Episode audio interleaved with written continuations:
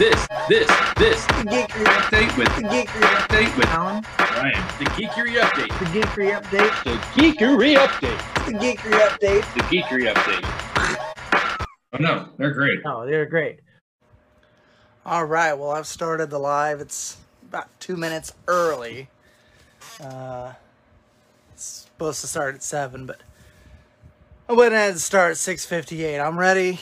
I'm gonna start, and uh, Bryan should pop on here shortly, and then we'll uh, join him in on the on the chat. But in the meantime, I'm going to go ahead and start sharing the video. All right.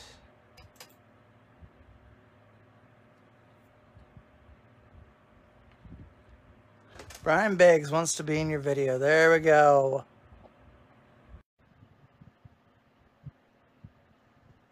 Goldilocks here, y'all. Oh my god. Really? I can't do the hair in my eyeballs things. Oh, Jesus. Okay, well, like usual, I'm gonna share everything, and you go ahead and entertain everybody, which you can do by just looking at them, I guess. Here, I'll, I'll I'll move it so it's standing upward, so it makes more sense. Oh my god. All Hey, right. it looks like a helicopter. Look at that. Woo! If I can, ladies and friends, You're too much. just on the weekends. No, it is not. It's not even the weekend. It's Tuesday. It could be someone's weekend. It's five o'clock somewhere, except it's Yeah. Saturday for someone. You like to Actually, it's not actually it's not actually Saturday. I want to make that very clear. Nobody lives in Saturday at this exact moment in time. That's completely impossible, despite all the multiverse knowledge that we have now. Here, I'll try to get them to go back so they're not so annoying. Hold on. There we go. Now it just looks like I have two tail- tails, which is whatever. One's gonna stand up. Stand up. Stand up. It's that Ludacris song. You told me to entertain them, so I'm entertaining. Am I entertaining? Am I not entertaining? Oh, you're entertaining. Yes. Good. So I'm sitting there in my beanbag chair, naked, eating Cheetos, that? right? You remember that Ludacris song? What was that? You were just Stand saying. up. Stand up. Stand up. I, I think that's how When I move, you move. Just like that. like is that that. same when? I move, you move. Hold on. Do you know what my favorite Ludacris song is? What? Move. Y'all are about to be mind blown. I want to get Okay. you in the Georgia Dome on the 50 yard line with a Dinnerbird cake for treat. And if you like it in the club, we can do it in the DJ booth or the back of the VIP. Whipped cream and cherries, strawberries on top, like it don't stop. Keep the dough locked, don't knock. While the boat rock, we go bots and robots, so they gotta wait till the show stop. Or how about in the beach, the black sand, linking with thigh and the calm in the back man. Tabletop, and just give me the lap dance with the rock to the pocket, the point to the flatland. That man ain't ludicrous. Woo! In the public bathroom, in the back of the classroom, however you want it. Love alone and tap that. Singing and I cast them and I pass them, get a tight grip and I grasp them, I flash them and I outlast them. And get a... I just lost my train of thought. I forgot the words. That, Karaoke, I have failed. that that was impressive. I like to do so. I have a karaoke rendition that I do, um, but they have to have these two songs for me to do either of them. So you know that dun dun dun dun dun dun dun te- tequila. So Oh, I like to yes. get on stage like super awkwardly and stand there with a list, being like, "All right, guys, this is like my favorite song, so please just go with it." And then I just sit there awkwardly, like dun dun dun dun dun dun for sixty seconds, and then tequila, uh uh uh uh, uh right? And then I let a few more people do songs, and then I do "What's Your Fantasy" by Ludacris, and I get up there and I'm like, "All right, guys, this is my favorite rap song. I've never actually done this in front of people, so please, please don't judge me." And then when the chorus starts, I get like super lispy, and I'm like, I wanna lick you from your head to your toes, and I wanna move from the bed down to the. So I, I play on the awkwardness, and then when the verse starts, I get real into it, and everyone's like, "What the heck just happened to this nerd on stage?" Allen, I think I just said more in the last sixty seconds than both of us will combine. So how much caffeine have you had? None, actually. Really? No, it's been a long day, so I'm using weirdness and humor to get myself. I look like Mantis. Uh, okay, guys, I'll let my hair out. Please. I thought it would be okay and that I wouldn't get distracted from it, but I'm sitting here getting distracted from myself. So Yeah. I'm trying to share things here. there we go. Beggs is in the building. I wish my hair was still braided. There we go. Do I look pretty? Because that one person watching comment and tell me if I'm pretty or not. Just say yes, Bryan, you're pretty, because I don't need to deal with any negative Nancy's this evening. Well, on my end, there's two people watching, and one of them is my mother-in-law. Oh, hi, mother-in-law or mother-in-law Allen's. How would I refer to that? I guess she would be your wife's mom. So, Yeah. hello, Kimberly's mom. How's that? Was that normal? Cool. You're just sitting there sharing. I'm sitting here entertaining. So anyway, like I was saying earlier, I'm sitting there in my beanbag chair naked eating Cheetos, right? And this guy, he comes on the TV and he's staring at me. And he goes, Are you lonely? I'm like, I'm sitting in a beanbag chair eating Cheetos. What do you think? He goes, Do you feel down? And like, life just can't make sense. And I'm like, Wait a second. Wait just a second. He goes, Are you sitting in a beanbag chair naked eating Cheetos? And I'm like, Whoo! He's an empath like me. He's talking directly to me. And then he goes, Do you have the urge to get up and send me $10,000? And I was like, He's talking about someone else in a beanbag chair naked eating Cheetos. You made that whole thing up, didn't you? No, that's a Ron White snippet from Ron White, you know. Tater Okay. salad. All right. I've shared everything here. Okay, let's go ahead. As and you're doing this, let's do this. started. Hi, mom. Hi, mom. I guess Okay. third. It would be like my fifteenth third and mother-in-law. So now that. Bryan is awkward, we're gonna go ahead and start. You're welcome. Uh, I'm getting what are you something to stand my phone on. Don't worry about it. Okay. Uh, well, this is the Geekery update with Allen and Bryan. Now let me start over again. This is the Geekery update live with Bryan and Allen. You're Bryan. Yeah, I am. Yeah. At least last I checked, I gave my ID to my uh, pharmacist earlier, so they confirmed it was me. It's been a while since we've done this because Bryan evidently forgot what happens when we do the intro. So I'm gonna start over one more time. This is the Geekery update live with Bryan and Allen. You're Bryan. I'm Bryan, and you're Allen. Okay. I did it wrong. I know. That's the best we can get. Yeah, This is really awkward. I'm trying to. Here we go. I figured it out. Everyone, as I uh, put on the event page for this and the cover photo, uh, we have three different movies we're going to discuss, and then we're going to go ahead into some news. This is the uh, so yes, this is the season official season three premiere. Um, we've done some lives uh, already, done some rap shows and some pre-shows. Um, which I've kind of included as season three on the the podcast page, but this is the official premiere, and we're gonna go ahead with uh with kind of a new format. We're gonna keep doing this live, but we're gonna do like we did in the last seasons where we discuss news. So this is kind of a segue where we've got some movies we're gonna discuss like we did, and then we're gonna segue into the actual news. correct. Um, And I got all of that info right- jotted down right here in my notepad. All right, good deal. Because yes, Bryan has And just so everyone Uh, knows, it's not just Marvel news. I found other information out there. well, good, good. Because Two of them. I'm kidding. Way more. Um, but this is going to be a regular thing from here on out. Um, uh, I probably won't make as many event pages uh, from here on out, but uh, every other Tuesday night at 7, this is going to be our thing. We're going to go live and we're going to discuss the news, the geeky news that had happened over the since the last time we we uh, went live. So, the three movies we're discussing um space jam a new legacy Um, and the last couple uh, lives, couple episodes of ours, I kept saying we were going to do a rap show for that. Um, so this is it, but I've also grouped it into the to these other things as well. Uh, so Space Jam: A New Legacy, Jungle Cruise, and The Suicide Squad. Now, The Suicide Squad just came out over the weekend, so there may be some of you who have not watched it yet. But Mhm. that's okay because we're not gonna do spoilers. Not very many spoilers.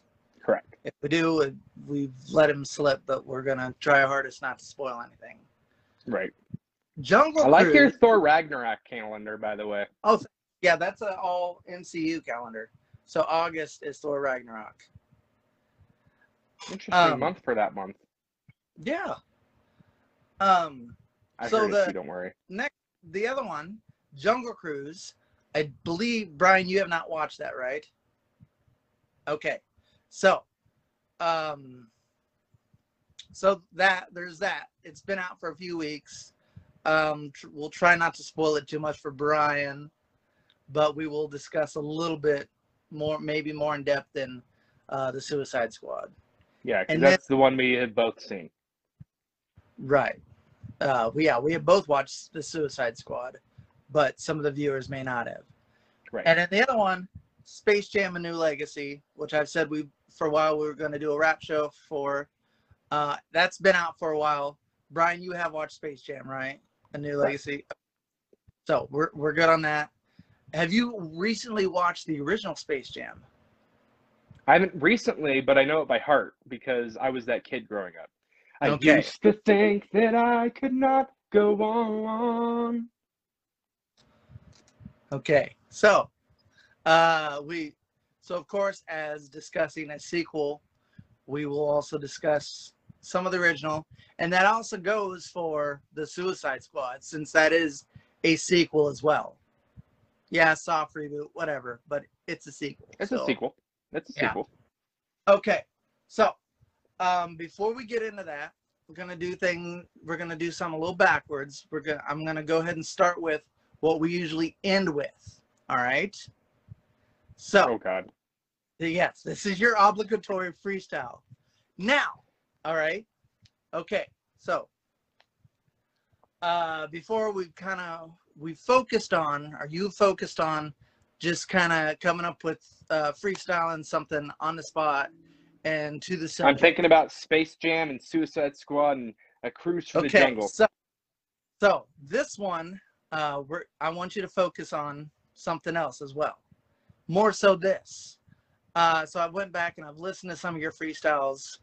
Um, so this we need to focus on you actually freestyling to the beat, to the beatbox. All right. Oh, I don't know how I'm- to do that. I'm white. You're you're great on coming up with the top of your head, but your flows are all the same. So we need to. So this is what we're gonna work on. Okay. Word. So Gangster. If you see my head, I'm already bobbing. go ahead and lay down a beat and you think about the you think about the beat before you go ahead and start your topic is basketball okay Okay.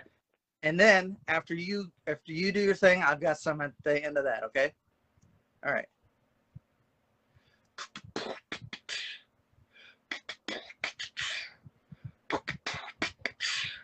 Cruising through the jungle. Got the rock on my side. Don't know if Emily Blunt's here. Did the rock eat her or did he commit a homicide? What's that got to do with LeBron James? It doesn't matter. It's not the same Space Jam, but we're going to talk about it all the same. Look, you got Steph Curry dropping dimes all day to Klay Thompson, who's in the movie Space Jam A New Legacy. And now I'm robbing the Jim and Johnson.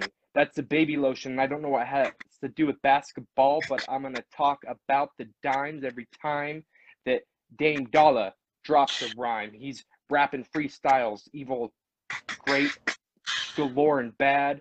We're to do everything because look at me and Allen. We're both so glad. We're to talk about some hoops. We're to shoot like we're dreaming, but we're not Selena Gomez, and I don't know what I'm seeing. But I'm to end it with this, and this is where this basketball hoop gets the drop. Wait, my name's Steph Curry. I'm at the half court line. So, of course, it dropped. That was better. I believe I can fly. I believe I can touch the sky. I think I'm about it every night and day. R. Kelly doesn't matter because I'm gonna sing it through my Sunday. I believe I can soar. He's the one that can sing. I'm We're red. running through that open door. Woo! I believe I can fly. I believe I can fly. I I honestly think fly. R. Kelly should set sell you the rights to that song because you would make Well- that so much better. See, here's the thing with that. Uh, I mean, he could use no the money. longer- we should no longer connect that song with R. Kelly because No, R. Kelly's a I horrible, don't. He's I, horrible. no, I don't connect the song with R. So- Kelly. That song is synonymous with the original Space Jam. It is. Yes. So let's go ahead and let, let's go ahead and get into that. Uh, so Space Jam, A New Legacy, I it should have had a song like that. The original had such a great soundtrack. And Space Jam New Legacy had some sort of soundtrack, but I don't know what there's back in those days, you know, the CD was that was one of the merchandising sell points. Uh, one, of the things that really helped boost the, the Absolutely. and I don't. There might be a soundtrack out there for Space Jam: A New Legacy, but uh, I don't. Probably has like Lil Beatty and 21 Savage on it, so it's not full of actual musicians. like it's full of hibbity hobbity hoobada, hoobity hobbity hop. So, uh, before I get more into my thoughts on it, what are your thoughts on? I didn't like it at all. I honestly, I had to keep myself distracted to be into it. um, and I'll be straightforward with everyone. I am a basketball fanatic. Um, I have been watching basketball was the first sport I ever fell in love with. Uh, it was the first sport I was ever good at. Um, and yes, I was actually good at it. If any of my friends from high school, for some reason, are watching, can you maybe comment and just say how many times I broke your ankles or did a fake fake pass around your back to make you spin around in circles only to not shoot the ball because I wasn't to score. Anyway, so basketball is my jam. Always has been, always will be. and I say that because they should have made Space Jam long before LeBron James. They had Shaquille O'Neal. We, we, we've talked about this. Uh, yes, a sequel, straight up. Um, Beard Shaquille. O'Neal would have been great. Up, great. Uh, Kobe Oh, would have been e- even better than Yeah. LeBron James. right. My my issue I have with LeBron is that he You gave him justice in uh, in our we we messaged back and forth the other day about it. yeah I- he so he he he named himself King James. Yeah, The me, the media did not give him that title. He gave I didn't know that until I was watching the movie. yeah. So is LeBron one of the greatest basketball players I've ever seen? I'm not stupid, guys. I just told you how much I like basketball. He is one of the most prolific athletes of our not just our generation, but every generation. He is from the athletic standpoint almost bar none. There's almost pound for pound. There's almost nobody that's ever touched a basketball except maybe Allen Iverson, pound for pound, that is And as he had an awesome name. Allen Iverson was Yes. gangster, and I don't mean that way. If anybody knows, I use the word gangster to as an adjective to describe everything good. So when I say I mean, anybody Allen that Iverson was uh, gangster, I mean Allen Iverson was one of the most incredible basketball players I've ever seen. So, is LeBron James one of the greatest basketball players of all time? Of course, of course. But is he the person I would have put in Space Jam: A New Legacy? No, I think Steph Curry should have been there before him. Even Kevin Durant could have gone there before him. But LeBron's not a good actor either. no, he LeBron's was, a terrible actor. yeah, it was. And see, the thing about Michael Jordan was Michael Jordan. He was in all sorts of commercials and everything beforehand. I don't think he was in any movie before that. Uh, Jordan, think I so. think you're watching. You could go ahead and uh, fact. Look at that. Michael Jordan's filmography, all Yeah. two of them, if there is any. So, but he was in all these commercials, so he had some kind of acting experience. But okay, so what also had the original Space Jam going for it? It also had they they put in all these other great actors in there. It had um Bill Murray. it had um Sorry to cut you off. I'm sorry. no, it's fine. Uh Danny DeVito was Oh. vo- voice of the villain, yes. And Wayne Knight. Those those are comedic geniuses right there. hmm What did this new one have? Don Cheadle. And I'm sorry, I'm not a Don Cheadle fan. I didn't I don't like him as War Machine. Um, Okay. I thought Terrence Howard was much better. I mean, I know Terrence Howard kind of got into some legal trouble and stuff, so he's, he's probably not the best for the Disney image, but I thought he was much better. Uh, James Avery, uh, Uncle Phil and Fresh Prince of Bel Air, he played his voice on the 90s Iron Man cartoon. And he would be would have been great in live action, but you know, rest in peace for him as well.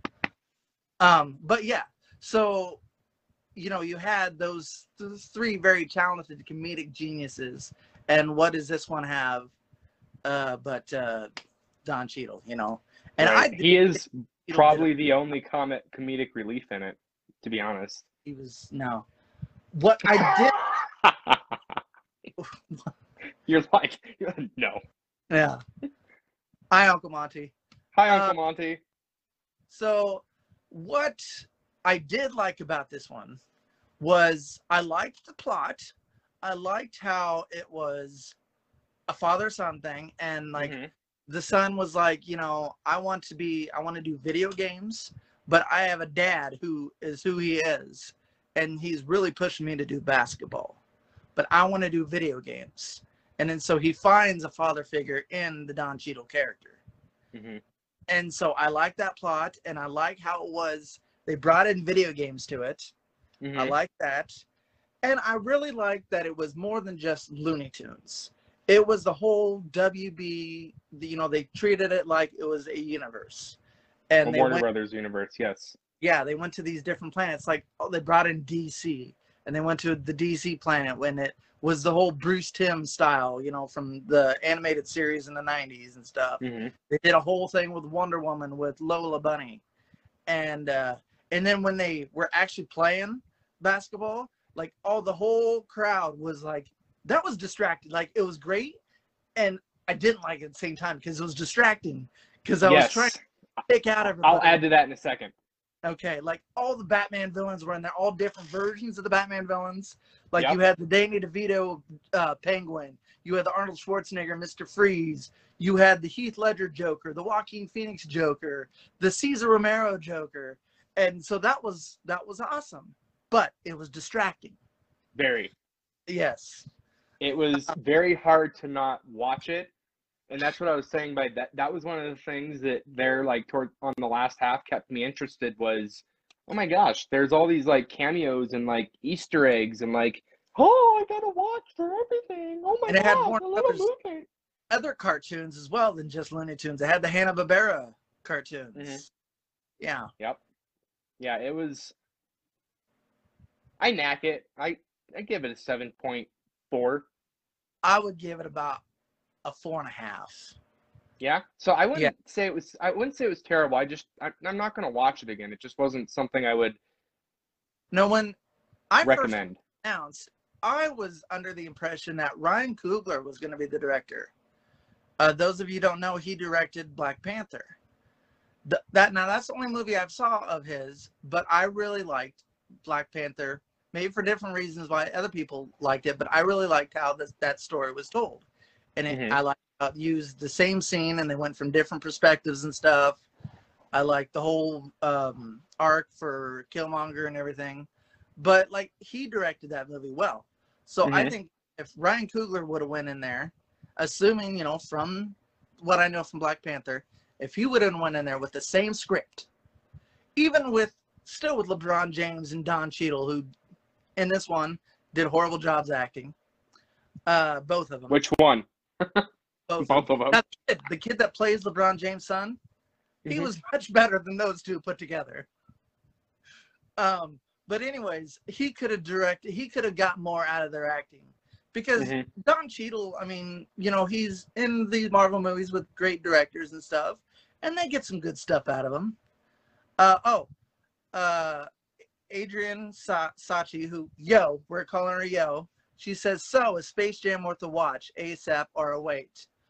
Um, It can wait. That would be. I would tell. I would say you could don't spend money on it, but when it does come to that point where it's free on HBO Max, because it is free on HBO Max. So if you have HBO Max, after Why not? month, take it down, but then it'll come back up when it gets re- the home release.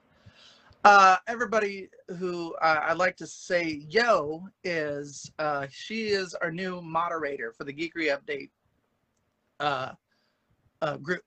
The it's a private group you can join. Uh, yo is now our moderator. I put it. uh, yo, yeah, that's what she said. She put it in her welcome post. That's what she liked to be called. Yo. yo, so- uh, just, yo. uh, yo. Um, It's easy. But- yo. So uh she is i put out we put out a call when we started the group uh uh joey says congratulations i believe she's talking to you um i put we put out a call for um a moderator uh and i said it's basically like a fan club president because groups centered around like podcasts and whatnot like that one is basically the modern day fan club. So we need a fan club president and so recently uh yo reached out and so she she's there. She's locked into the position and she's doing a great job so far.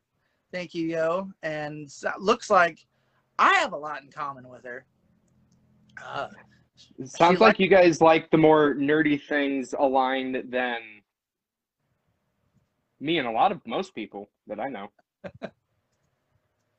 but yeah she she's pretty cool. Um so do you have any other more uh thoughts on space jam before we move forward No, not really. Just oh, Uh, Yo says last name is pronounced Soxy. And yes, Yo, Adrian, any of those are fine names, right? Call me. Okay. Adrian. Anyways, yeah, so Space Jam. Yeah, give it like a small seven. And Okay. What I rec it, I I'd recommend it for like my buddy that has kids who like basketball, right? Like that Yeah. that's who I'd recommend it to. Not necessarily like, hey, did you like the original Space Jam? You should check this out. Doesn't And, that would be my difference in who I'd recommend it to. I and after watching that, I thought of ways that I would have wrote it. Like, okay, so if I was, if Warner Brothers approached me and was like, okay, uh, we're gonna make a sequel, you're gonna write it. These are the things we want out of it. LeBron James is going to be the star, okay? Sure, whatever. Like we discussed before, I would have chose Shaq because he's actually an actor and stuff. But, uh, but and you know Michael Jordan in the original one, the premise was that he was retired and so so is Shaq. So, but anyways, if they would tell me it's about or LeBron James is the star, um, it's to be about his his relationship with his son. Uh, it's, we're going to include video games. We're going to include the whole Warner Brothers universe. Go from there. Then I thought of ways that I would write it, and I would connect it more with the original. Um, you know, I would use uh, Danny DeVito's character, or maybe about may, maybe his son is now the villain. You know, and they showed those little the little creatures, the nerdlucks that become the monsters. They had Mhm. kid as well, but See, and I missed them. Yeah, if they were in there. You, uh, if you ever watch it again, not like you're really in a big hurry to, keep an eye out for that. I'd watch it again to, just to point out all the little cameos. But like I would say, like maybe uh, Danny DeVito's character, his son, is now in charge of the. You know, in the original, he had this planet that was all an amusement park. I would say like, uh, so now he's in charge of it. But like maybe amusement parks are the thing of the past. They're they're not cool anymore, so nobody comes there anymore. So he wants to make it more about video games or whatever. I would go that Mhm. route. But but yeah. Uh let's move on. Let's touch Jungle Cruise for just for a second. Since you haven't watched it. Um there's not much I had to say about it. I really enjoyed it. I really enjoyed Jungle Cruise, but I will say that it's nice to go into a movie not knowing a whole lot about. Like I go to these comic book movies, I watch comic book movies and everything all the time. Space Jam, you know, we love we grew up watching the original, so we had that. all I knew about Jungle Cruise was it was a ride at Disneyland, and I've watched some documentaries on Disneyland because I love amusement parks. Like I Mhm. started a new group called Amusement Park Adventures. Uh, go ahead and check that out if you're interested in amusement parks. But like, uh, like there's on Disney Plus, there's uh, a mini series called The Imagineer Story. I Mhm. really recommend that if you're a fan of Disney. Uh, if you're a fan of Disney, if you're a fan of theme parks, amusement parks, or both, check that out. That is awesome. But they, so they talked about Jungle Cruise on there. Uh, that was one of the original rides that Walt Disney came up with. Uh, so I knew only very little about it. Um, Dylan says no trailer for No Way Home, please. Yeah, I agree with you. Uh, I'm sure Brian's got some news on that when we get to it. That's on my Marvel list. Okay. This is Uh, Marvel, so- DC, miscellaneous. Ah, So- so got it out in the all right. So looking at the trailers, I knew that The Rock was the captain of this this boat, and Emily Blunt was going to hire him for uh for a cruise, you know, so for some kind of adventure. And it looked like they didn't get along; they butt heads, and so that's exactly what it was. But there was some twists, twists and turns in the bend of the river.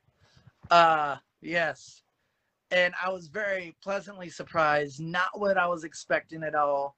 Um, Christy's not on here, but uh, she usually pops up on her lives. I haven't seen her yet, but I was talking to her about the other day. She said it was The Mummy meets Pirates of the Caribbean. I think she might have also mentioned that. you I'm sorry, it's what and what combined? The Mummy meets Pirates of the Caribbean on the on a maybe, boat. maybe I do need to watch it because the Pirates of the Caribbean is one of my favorite first movies for any franchise of all time, if not my favorite. Dylan says, haven't seen, had Kong Skull Island vibes. Yeah, it did. It did remind me a little bit of Kong Skull Island. Gosh, I really need to watch this. What's it called? I'm kidding. okay, so um, so I give that oh about about an eight. And that's pretty high for you. Yeah, that's pretty high for me. Yeah. Um, So so let, yeah, let me I- ask you this, because this this is this is a question that I would have for someone who's seen it, wanting to know going into it. Uh, The Rock has a very a very linear way of making movies. In that, if you watch San Andreas and then you watch Doom and then you watch GI Joe, whatever that one he was in, and then maybe watch um, Jumanji, yeah, they're all relatively they fall down that same linear rock path and that you know i'm the big muscle Right. got the psh, psh," right? So i envision jungle cruise just based off what i've read being this like anthology of this in essence new mythology of a ride from disney rampage yes that's another such an underrated movie i am I so that. sorry I won't even talk about that movie because I loved it too much. I love the video game for it too, though, so that was a huge thing for me. Yeah, But game on Super Nintendo. I guess my um, question would be Did you watch this and did it feel like another rock movie, or did it genuinely feel like a different mythology that The Rock just happened to be in? Um, I mean, it was very Dwayne Johnson central. Okay. Um, had you know, Which I would his- expect from his movies. That's why Yep, they pay him $40 million. I haven't watched a whole lot of movies with Emily Blunt, so I mean, it was probably just as much her movie as his. hmm Um, Emily Blunt had so there's three members of the the the whole ride, you know, uh, as you would say. There's three people on the sh- on the boat, and Emily Blunt's brother is on there as well, and he's also very good. Uh, very very good uh, representation of the LGBTQ community. Really? Uh, Mm-hmm. Yes. Yes. Now, um, what I was surprised. So you mentioned uh, San Andreas, right? Mm-hmm. Uh, one of Dwayne Johnson's co-stars was in this movie, and I was very surprised to see him because I really enjoy this actor. You're not saving Kevin Hart, are you? Uh, He's no, not in San Andreas. No. Jumanji. uh, Paul Giamatti. Paul Giamatti kind of plays a little bit of an antagonist role. He's a good actor too. He's a very yes, and he was the over top, over the top cheesy Disney villain that you would love. Are you Jack Sparrow or are you not? Well, he didn't have that accent, but he did have an accent. okay, so let's let's move on. Uh, yet any other questions, thoughts on Jungle Cruise? No, I just, I mean, the fact that Christy, who I uh, have gotten to know a little bit and very much trust as far as uh, their standpoint of a review from something, Hi, for bro. sure. My bro's watching. He says hi, bro. Hi, bro. I mean, like, bro, bro, po- bro, podcast, bro. My bro, but he's actually my brother or bro. Yeah, he's your blood bro. Yes. Anyway, yeah, let's move on to the Suicide Squad. okay. The Suicide Squad. And like I said, we're not going to give away any spoilers because it just came out this weekend. So if you haven't watched it, don't worry. I will say that I recommend it very much. A hundred percent, every There single time. My two favorite movies this year, my two favorite movies, have both been DC movies. Obviously, that being one of them, and the other one being the Snyder Cut.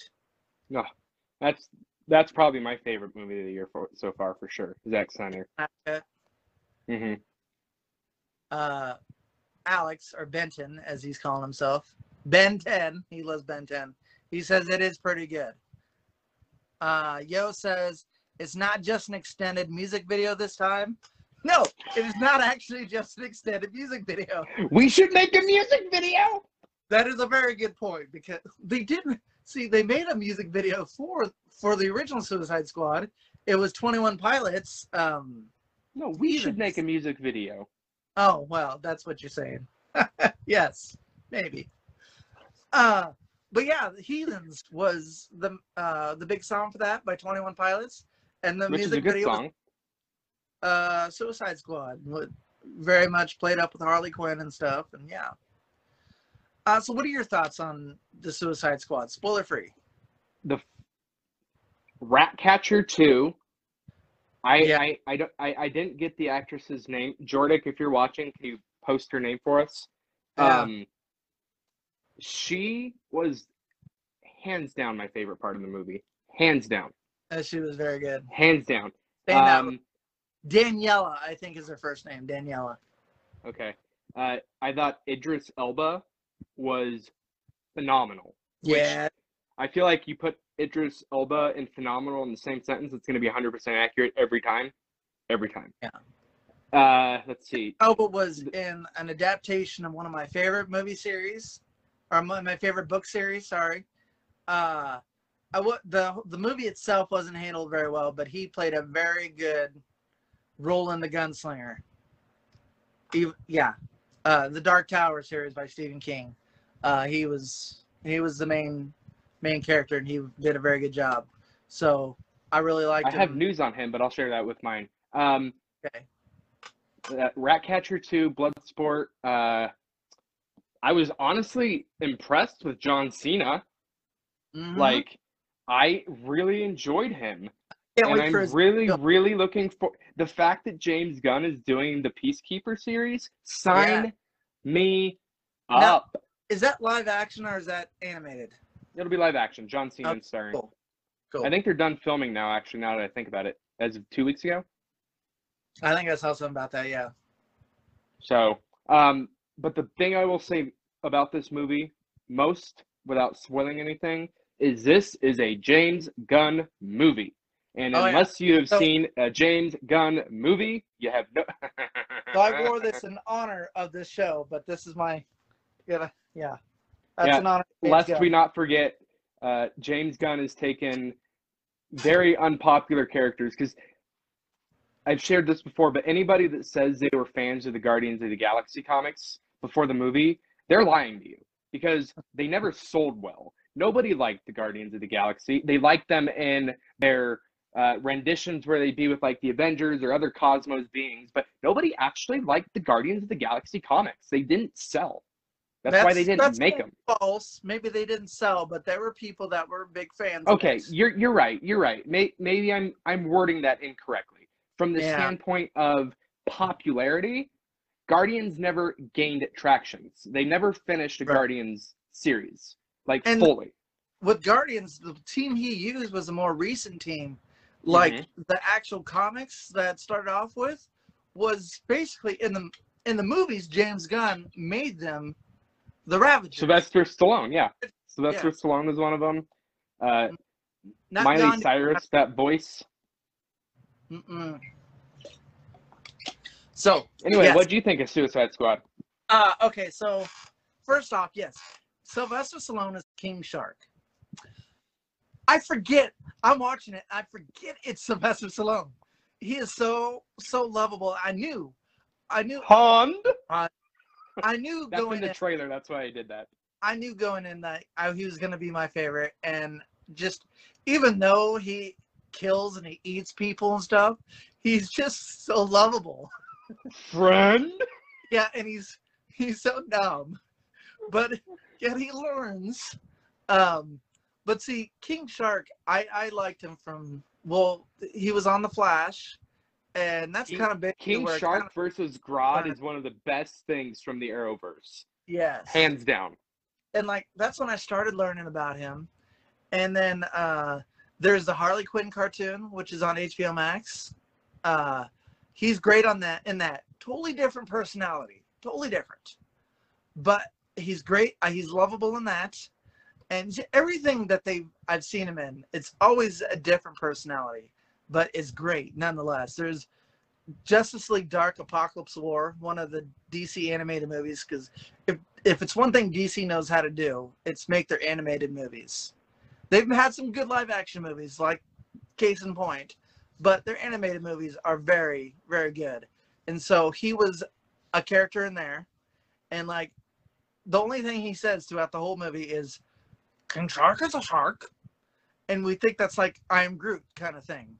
But then at the end, you learn well he can say a little bit more than that. But uh, so King Shark in this, no different, and you forget it's Sylvester Stallone.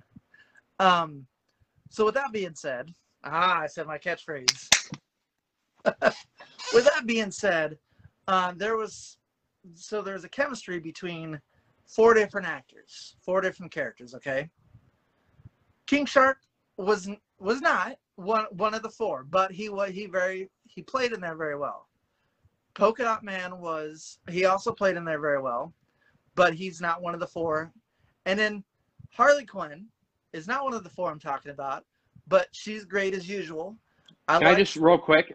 Robert Mar- Margaret Robbie Margot. might be the single Mar- she might be the single-handed active best actress on the planet. And I'm just going to put that out there. Okay. But I like that they actually did some character development. Like, even though these are three different directors, these three different movies she was in, and three different writers, they did some character development. Um, you know, the first one, you know, this was her live action debut, the character's live action debut. And so that was everything you wanted for Harley Quinn. And Birds of Prey. I love Birds of Prey, and I really liked the storyline and everything, and I liked she had development there. And so this built on the development that was created thereforth. Not getting any spoilers, but I will tell you there's and uh yo, yo she, she says so excited if the Suicide Squad is redeeming. Yes it is. So the four characters I'm talking about, the four actors that had great chemistry. Of course, John Cena as Peacemaker, Idris Elba as Bloodsport, and I love their uh, their rivalry there. They had this rivalry that was so great. It's like, Uh, can't we do the same thing? Yeah. Uh, Rat uh, Daniela again. I can't remember her Rat last name. Catcher, Rat Catcher 2. Two. Her dad was Ratcatcher One, which Her dad's also Taika Waititi. uh huh. I didn't even notice that till the end. Oh, I didn't notice till he started talking. and I heard his accent. I was like, that's Korg. Yes. And then Joel Kinnaman as Colonel Rick Flag. I did not like him in the first one. Like right.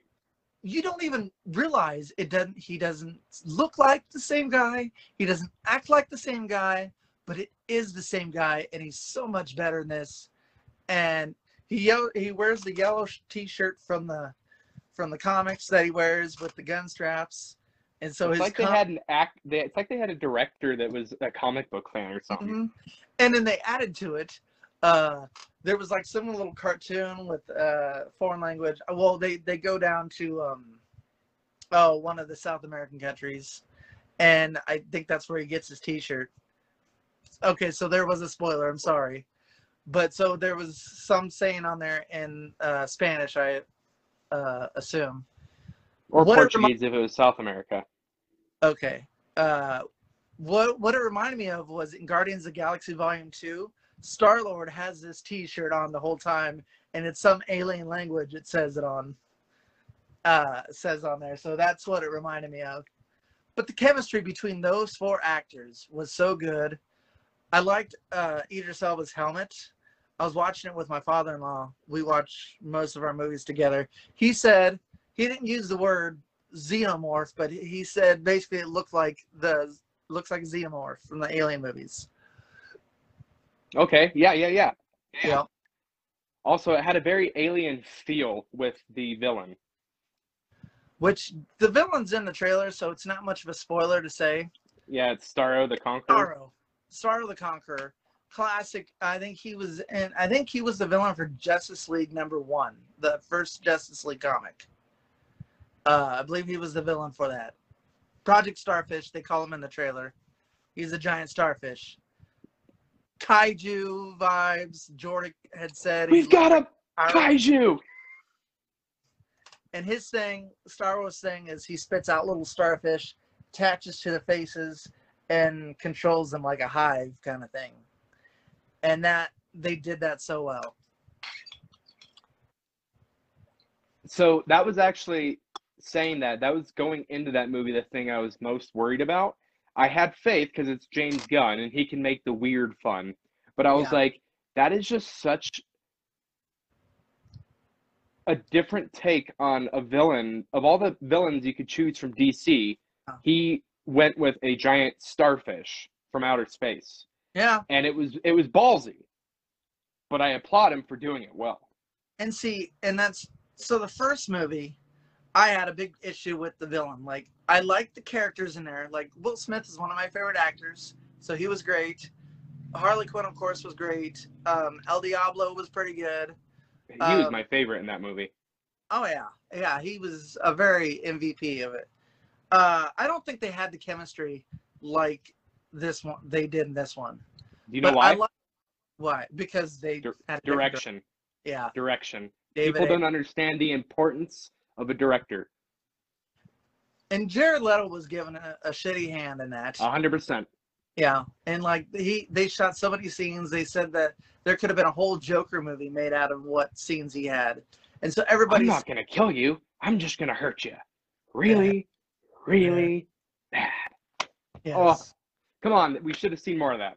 but like so um yeah uh so everybody's saying there should be a, an Ayer cut since there's now snyder cut i wouldn't mind seeing it because i want. I would like to see the justice that they did no pun intended with snyder cut and you know and then on top of that they promised jared leto's own movie and then then they go do the joaquin phoenix movie which that movie was great but I so I, I haven't I can't watch it. I haven't watched it in full. Mm, it, it's very heavy. Very It's heavy. it's yeah, it's you can probably guess why I have a hard time with it. Yeah, I can guess. Uh, but if I was Jared Leto, I would be a little frustrated because first you cut all your scenes out of the, the movie and he poured himself into that role just like every actor does playing the Joker. And then they cut him out and then promise him his own movie and then you go ahead and you cast somebody else. I mean, yes, these are different universes, so to speak. So there's still a chance Jared Leto could be, but I think he's moved on. He's moved on to Marvel. He's going to be Morbius, and he's going to be great as Morbius, the living vampire. Yes. I actually have news on that when Okay, it, we get well, to why it. don't we move into that? If you uh, you have any more wrapping thoughts on the Suicide Squad, spoiler free. Uh, I give it an 8.2, which is for you people that know how much I love Marvel. Um, I would put that right there with probably Captain America: The First Avenger, uh, Doctor Strange, Guardians of the Galaxy 2. So like right between 10 and 15 out of 30 almost now. Um, so it, I mean 8.2 for me is it's a pass and a recommend for sure. Oh, mom says Dad and Uncle Monty are bowling right now, and Dad got six strikes in a row. Great That's job. two turkeys. You can That's- you can feed two families for Thanksgiving. There you go, Brian. Good job with your dad joke. Hey, it's about my dad. You gave a dad joke. Good job. I, I I'll give- give autographs at the end. Don't worry. I give the Suicide Squad a nine. Okay, that's Yeah. fair. And I, and I, I know that you, like I said, I, I really, really, really liked it. I didn't necessarily love it. It's not Infinity War, Endgame, WandaVision, Loki, but it's it's it's comparable to Falcon and Winter Soldier for me. It's My only I would watch it again. I would watch it again. only I had against it, but this is, but that's James Gunn for you. The only thing I wish it had a little bit more recognizable characters, but James Gunn, he's great for like Guardians of the Galaxy. He's great for taking obscure characters and making them big. But he had big name actors in there in those roles. Mhm. Yeah. Uh, Michael Rooker was in there as well, who plays Yondu in Guardians of the Galaxy. Mhm. Uh, his Uh, brother in everything. Weasel, Yes, his brother is Weasel. which Uh, was probably, if I have to be honest, Weasel is hands down my favorite character from that movie. was And I, I'm not going to say anything beyond that, but holy smokes, he made me Uh, laugh every time I saw him. Okay. So yeah, I was gonna say okay. So pick your favorite character from the movie. Uh, Weasel or Ratcatcher too, for sure. Okay, mine would be King Shark. He he would probably be my fourth or fifth. Okay. John Cena's Peacekeeper would be my number three. I loved him. I loved him. Um, if there was a tie or if there was a number two, I would say Bloodsport, Idris Elba. hmm And oh, his his daughter was played by um. Escapes me, but there's a movie that I love based off a book that's really cool called A Wrinkle in Time, and she plays the main character in that movie. Didn't so- see it. plays her he plays her daughter in this one. I thought she was gonna have a bigger role. I didn't know that was gonna he she was gonna play his daughter. Mhm. Uh but uh I so I thought she was gonna be part of the Suicide Squad. Um that might be a little spoiler there too. I don't know. But so yeah. I really like that movie, so it's cool to see her in this and very different to see her in this. In an R rated film, saying some R rated things when the last thing I saw her in was a rated PG thing made directed for kids. Mhm. Okay, let's get into some news. All right, so I'm going to start because everyone knows Marvel's my favorite. I'm going to start with the miscellaneous, move to DC, and then we'll finish up with Marvel. And the very last thing we'll talk about is obviously what everyone wants to talk about, and that is Hey, that's a movie I've actually seen. I assume she's talking about A Wrinkle in Time. all right. so So, some same because I just talked right over you. what was that? Say what you said again. Oh, so we're going to start with the miscellaneous, then we'll move to the DC news, and then we'll finish up with the Marvel news.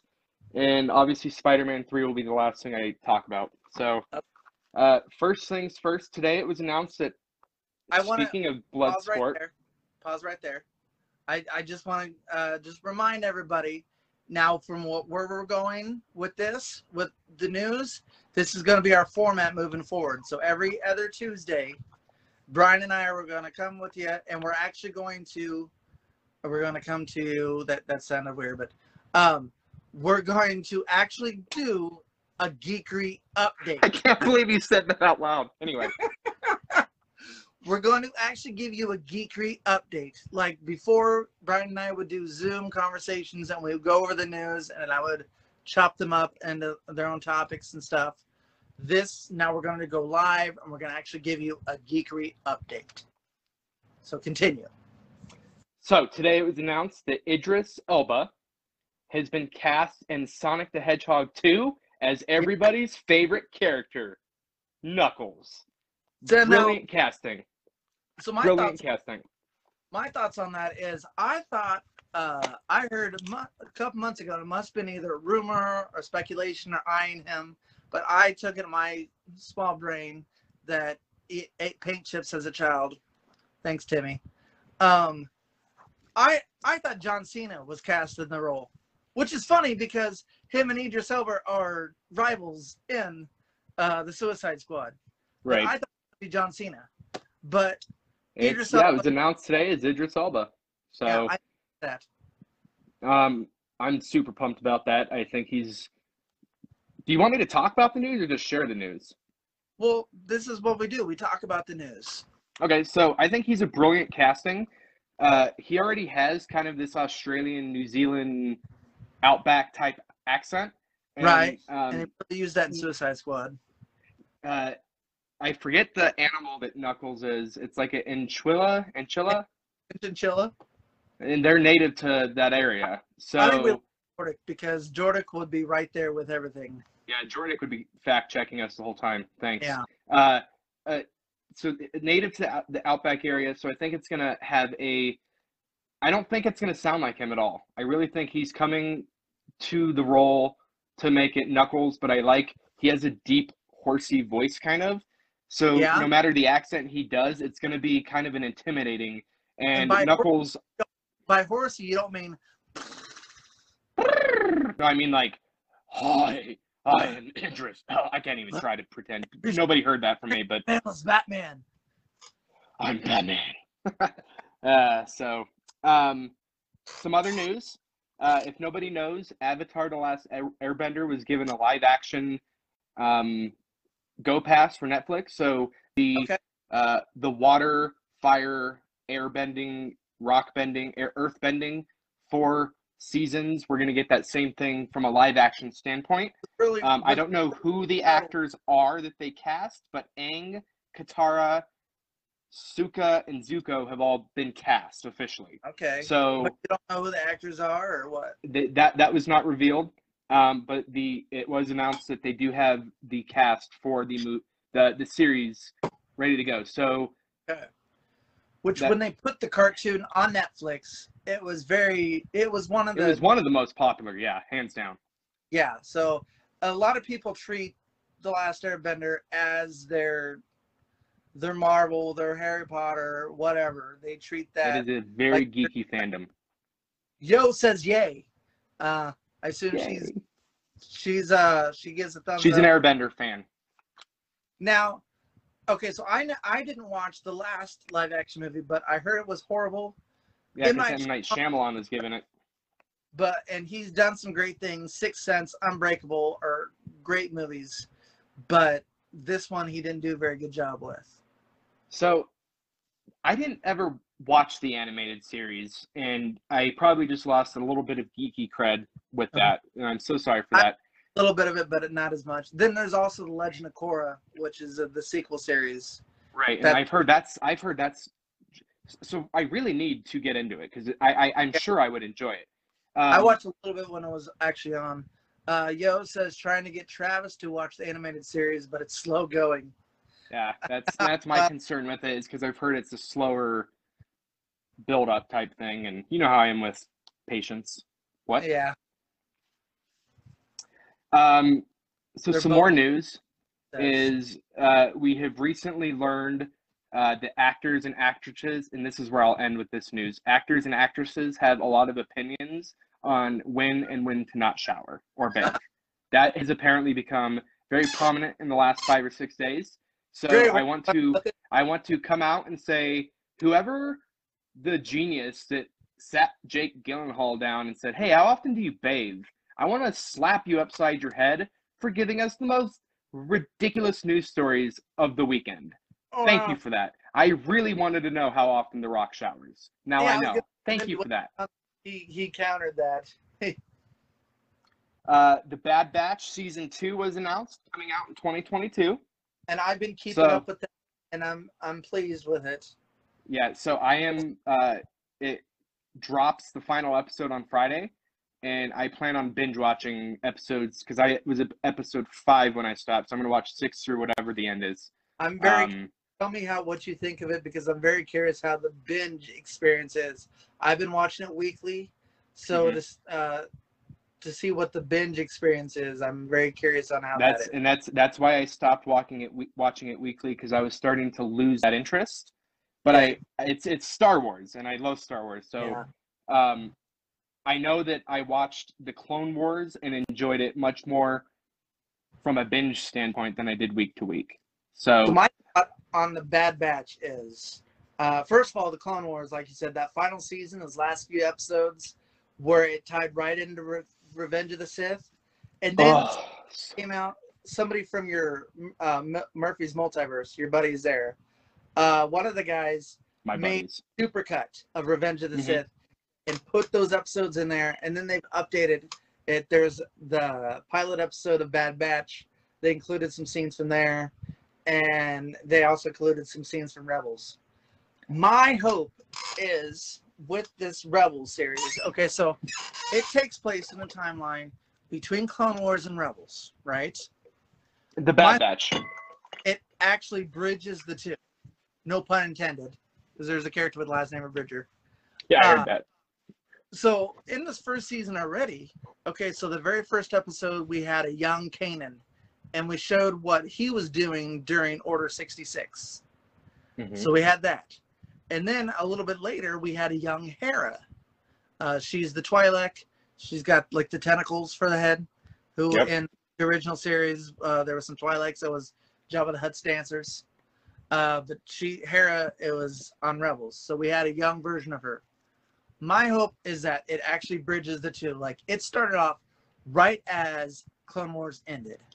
I, I- I will chime in. Just the Oh. beginning of the Bad Batch was I the first episode, that first ten minutes when they're going through Order Order sixty six. Mhm. That was really cool, and that was really well done. like a Clone Wars episode with that cheesy uh, radio announcer kind of uh, news update guy. And I thought they were going to do that going forward, but it was just that first episode. Yeah, But so they picked up pretty much where Clone Wars left off. So my hope is that it leads right into Rebels. Like where Bad Batch leaves off is where uh, Rebels picks up. And so then you've got this whole thing that Dave Filoni, Dave Filoni, Dave Filoni, who's the mastermind of all that, and also helps out with the Mandalorian. Uh, he'll have a whole co- cohesive thing there. Clone Wars on into Bad Batch, and then on into Rebels. right. So my that's Yeah, my hope. If they keep picking Bad Batch up with seasons, which it's Disney Plus, and so far they've been doing pretty good with their shows. And I, they just they didn't they pick up did I didn't they read the the Mighty Ducks got renewed?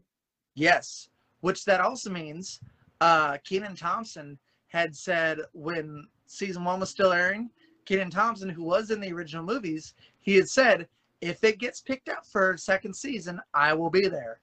Mhm. They had the other original Mighty Ducks on in the first season. Some of them. Some okay, so some I didn't see Charlie, and that really bummed me out. Ah, see, I and I never watched the Mighty Ducks movies. I watched the cartoon. The cartoon was BA. So different. oh, oh yeah. Crime Which- fighters versus a hockey team. But so Uh, there you go, Kenan. What else you got?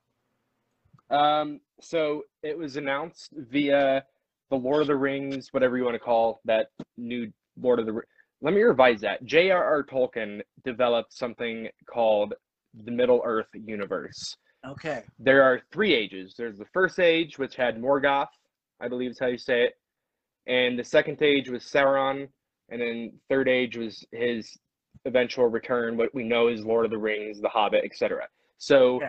this uh, J.R.R. Tolkien inspired Middle Earth series, because I don't like that it's been given the title Lord of the Rings series, because it has nothing to do with the actual. The rings aren't even made yet, guys. Uh, So it's gonna take it's gonna take place in the second age of Middle Earth, um, and it was announced that it's going to be debuting on Amazon on September second, two thousand twenty-two. Yeah. Uh, they have spent a stupid amount of money on this. Amazon has on this series, and their anticipation is to make it a multi-season thing.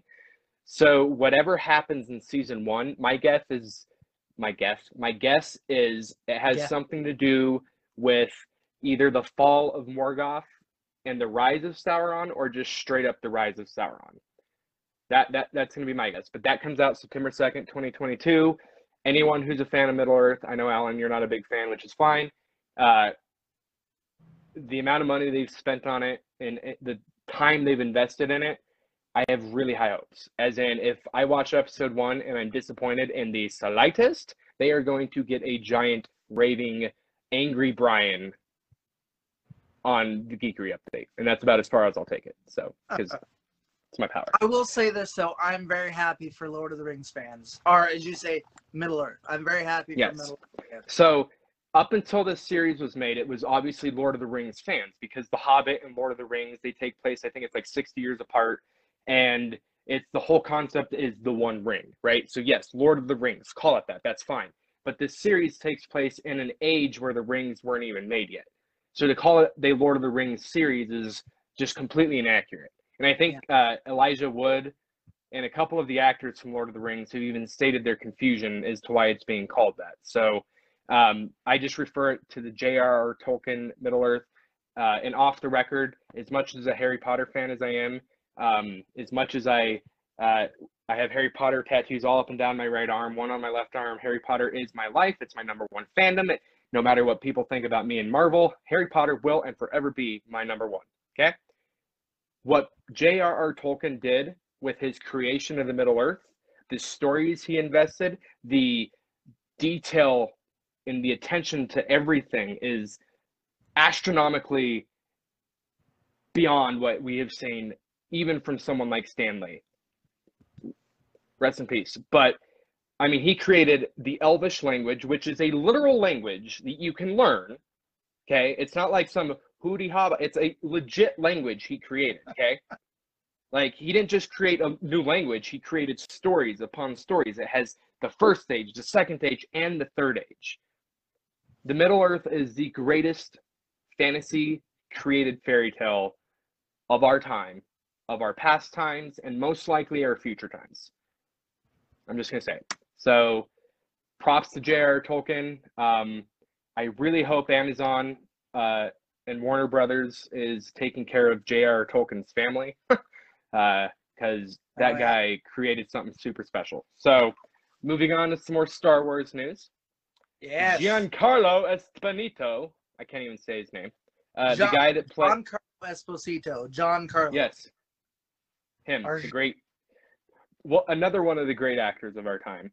Um, he let it slip that The Mandalorian season three would begin filming soon, quote unquote. He didn't really give definition. So I kind of time mapped it in my head. My guess is they're going to film from late September to mid December, try to get it done before Christmas, which would give it a anywhere between May and August release. Okay. If they are following the same time frame model that Marvel has, in that they only need four to five months to deliver the product once it's finished. So super well, excited for that. The book of Boba Fett to hold us over, and then we'll also well, have hopefully some uh, other things because that Star Wars one. Yeah, they have Visions coming out, which I'm super excited for because if you guys don't know what Visions is, it's basically they gave all these small mom and pop movie studios uh, the ability to create an animated Star Wars story. So every episode is going to be a completely different story, but it's being created by these small mom and pop movie studios and it's their just story of Star Wars. Is it in the Star Wars canon universe? I don't know that hasn't been really revealed. Um, but that is something I'm super excited for because I love seeing small, big talent finally get recognized, and I and I, and I, I applaud Disney for doing something like this. Um, I I think it'd be really cool if Marvel did it, if DC did it, where they just said, "Hey, you small studios, uh, Studio XWVB Lions, we want you to make a off the wall tale on uh, the Joker growing up with uh, Harley Quinn in his sight from the beginning. I don't know, just some uh, like some weird story that like you sh- the, we want you to create it. For the record, that would be called Through the Lions Den Studios.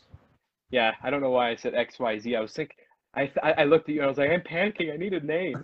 So, Um, really, and that's what re- my books are under. Yeah, it's uh, I think Visions is going to be really good for Disney Plus, and I think will it be popular? I don't think that matters to them. I think they really just wanted to give these small studios the opportunity to give us some cool content. Uh, so that'll be a lot of fun. Yeah. Okay, so everybody's favorite comic book company, because let's be honest, if DC would have done things before Marvel, they probably would have the bigger IP. That's just the way it is because they have the more bigger But- IPs. Did do things before Marvel. You know what I mean? A cohesive universe. Okay, all right. There, there's something to be said about a cohesive universe Well, that makes sense that turns people on. Not Tim. Burton- Wow. Tim Burton really tried, you know. He was Yeah. going to make that Superman movie where Kevin Smith uh, wrote it. And Nicolas Cage, that's the only issue I have with it. Nicolas Cage was Superman. And then Michael Keaton was going to do a cameo as Batman in there. And that probably would have been a cohes start of a cohesive universe there. But Right. that's, That was yeah. That's that's now. Yeah. So, speaking of cohesive universes, so as everybody knows, Matt Reeves is making a new Batman movie. It comes out next March, um, pending any potential delays, and we'll get into that. We'll get. I'll, I'll get into that when I get more into the Marvel stuff. But pending any delays, the Batman comes out March of next year. Uh, they are doing a spin-off series for HBO Max that is set in that Matt Reeves Batman universe. Matt Reeves himself is in charge of that series. Uh, it's going to focus on Commissioner Gordon and the police force in Gotham. Um, but uh, that was given the title Arkham today, the working title. okay. So there's a lot of speculation that there it's going to be a series focused on Arkham. Which, if that's the case, uh, I, I mean, I think next to Spider-Man, actually, just ahead of Spider-Man, Batman has the best villain rogue gallery. Oh, Not even yeah. close. It's incomparable. Incomparable. And I don't just mean cool villain. Right. I don't just mean cool villains. I mean complex villains, Well, so that, deep that's villains. idea because when they first announced it, it almost sounded like they were trying to do a better version of the TV show Gotham. And that would have just been a bad idea because Gotham has a place in the hearts of many people, myself included. And like just We agree that the best live action Joker comes from that. Exactly. Yes, Cameron Monaghan. Well, oh, well, you know, I was talking about Jared Leto back, uh, and Yeah, to know, Zack Snyder. That's a good point. Good point. I forget about that. He, in the Snyder Cut version, in that uh, epilogue, that is my favorite Joker. But that aside, Karen Monahan, yes. Yeah, But- I, So if we see if we see more of that Jared Leto Joker, hands Yeah. down, that'll be my favorite Joker, ahead of Mark Hamill's Joker, who's my favorite Joker. oh yeah, definitely. And he played a very good Skeletor. And Yes. Masters of the Universe, I haven't seen it yet, but Oh yeah, Kevin's. A lot of people are dogging on it, but I think Kevin Smith handled it well. Um, but going back to this Batman show, so yeah, I think it's a good idea that they go ahead and do a, uh, you know, a different focus than just making it a regurgitated Gotham or what they believe is the uh, superior version, because Right. that all seems like kind of something that Warner Brothers tries to do with DC when they're like, oh, we had the Arrowverse, but the DCEU is supposed to be the superior version. And oh, we had uh, Ben Affleck as Batman. Oh, well, now we've got uh, Robert Pattinson. He's going to be the superior version. And oh, so he's going to be the best Batman of all time, though. Let's not pretend that we're kidding ourselves. but that seems like something they something they would do. So this, Mm-hmm. so you know, it seemed like this is going to be the superior version of the Gotham show. But if they're going to put the focus more on Arkham, which on Gotham they did visit Arkham and did some stuff with that. But if the focus is going to be on that, but have Commissioner Gordon still be a main character, I think that's So, from my understanding, because Matt Reeves was given the Batman is a trilogy, so they didn't just say make a Batman movie, we'll see how we like it. They gave it to him and said anticipate making a trilogy. So, what my if I had a hypothesis about what this show's eventually going to be is, from my understanding, is it's going to be just a bit before the movie. That's where it's going to start. And the movie Yeah. takes place as Robert Pattinson's Bruce Wayne had been had been Batman at that point for about 2 years. So Yeah. the movie's going to start and the Batman will have been Batman for about 2 years. So the show is going to kind of lead up to that. But my guess is the show is meant to fill the gaps between each movie. Cuz there's probably going to be some year some years that jump in between each movie to Oh, uh, yeah. Better developed villains. So after the first Batman, two months later, when Scarecrow, for example, just a random villain, is the main villain in um, the second Batman movie, for example, if that's the way it is, that we're not like, well, where was Scarecrow during the first movie? Right. It'll it'll give the And it also universe gives time to develop. it also gives them a chance to where they're not trying to feel obligated to put this villain and this villain in the movies it would give them a chance to you know maybe some lesser known villains or you know focus Like on Mad Hatter. Oh yeah definitely mad hatter um I, you know, I, I, I did you did you play the uh, since we're talking about Batman? Did you ever play the Batman Arkham Knight series? I play yeah I played a little bit of it um i'm not a huge modern gamer you know i'm more of the vintage games but Right. um i did play a little bit of it i i think i have one of them for playstation 3 but yeah um i really enjoyed Arkham Arkham City is. I mean, I, I, I can't list my top five video games of all time in order. I just it's impossible. But the Batman Arkham City and Batman Arkham Knight are two of my top five favorite video games of all time. Of all time. all right And um, I really feel like this Matt Reeves Batman universe is going to be very eerily similar to that. And just it's going to be dark, it's going to be brutal. I mean, that.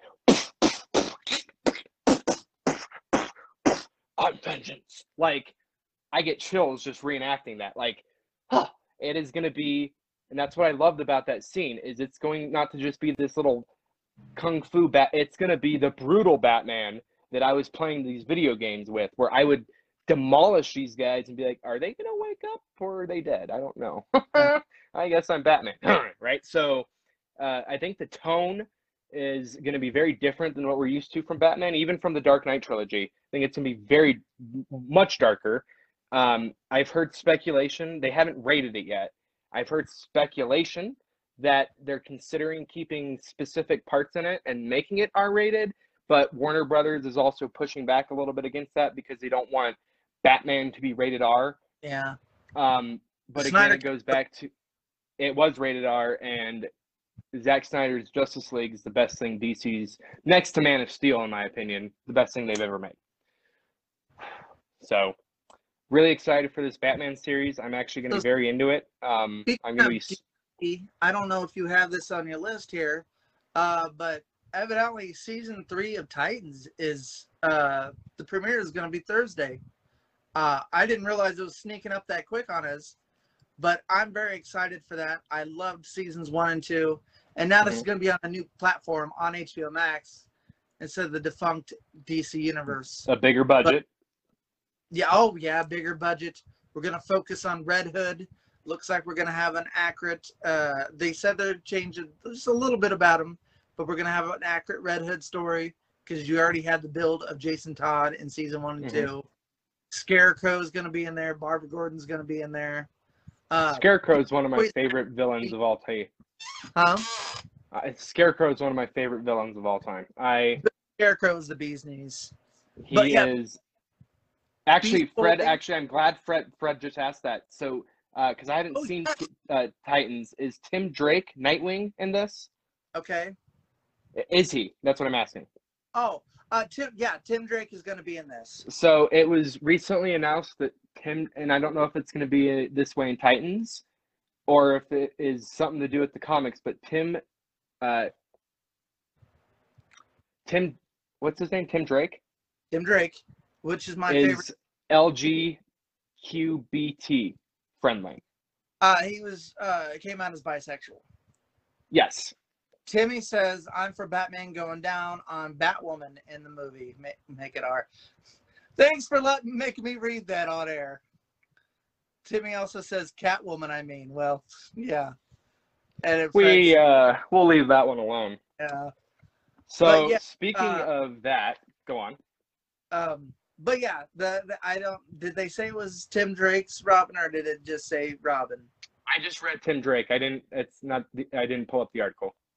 I'm not gonna read that comment, Timmy. Um, Yeah. Oh, t- we have Timmy's here, everyone. yeah. Hey, Timmy. Hey, Timmy. Snap. We'll probably be watching What If here in a few hours together. So Yes. Uh, what if premieres tomorrow? Or well, Yep. at what two o'clock in the morning? three o'clock Eastern time. So whatever that is for your time zone. Yeah. And He's right. It's Dick Grayson. It's Dick Grayson. He's right. It's actually Dick Grayson. Grayson. Whatever. Yeah, so you'll you'll enjoy this one. Doom Patrol is coming out on September 23rd, season three, and they're gonna drop three episodes at once, Oh, nice. and then weekly from there it'll be one episode. So Okay. first three episodes of Doom Patrol coming out September 23rd. Uh, Um, on Doom Patrol. I'm still in first season, but um, uh, Brendan Fraser is awesome on there. Brendan Fraser was just cast in a movie, and I didn't record it, and I f- wish I would have. But he was just cast in a movie. Yeah. It was a Jordan, Mark- where are you at? Timmy, are you watching? Timmy, if you're watching, go to Google, type in Brendan Fraser cast, and it'll probably be the first article that pops up. Just jot in the comments, or Fred, you're watching too. Anyone that's watching, just go to Google, type in Brendan Fraser cast, and t- tell us what he was cast in. Uh, so Justice Martin League Scorsese 2. film. It's Martin Scorsese. Martin Scorsese is the director. Uh, Joey says very awkward. Yes, that was. Yeah, the, the, the comment section just got awkward. Timmy says I'm not getting good reception, so I'm just pulling out of left field comments. Ah, well, that's There we go. Here, I'll Uh, look quick. Hold on, I got Cool. my computer And while, here. while you're doing that, I will roll into this one.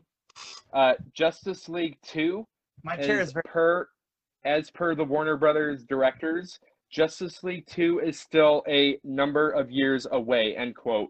Which, if you don't know what that means from Warner Brothers, that's their way of saying we have no idea what we're doing with any Justice League film. We do know we have Aquaman 2 and The Flash coming out though soon, so just Well, bear with us. so consistent. That that's the thing. I mean, if Well, try, I think I think the Flash is going to change a lot of, of people's opinions about the DC universe because the Flash really gives them the opportunity to explain all the confusion and then go from there with some sort of direction. So the Flash is their saving grace. Yeah. but I mean, if you don't pay attention to all the things that have been announced, opposed to what is what got scrapped, if you just pay attention to what's being released, um, I, I really think that's a better way of going forward with DC, and Yeah. they still consistent. Here we go. Yeah. Dead, uh, this is an article from Deadline.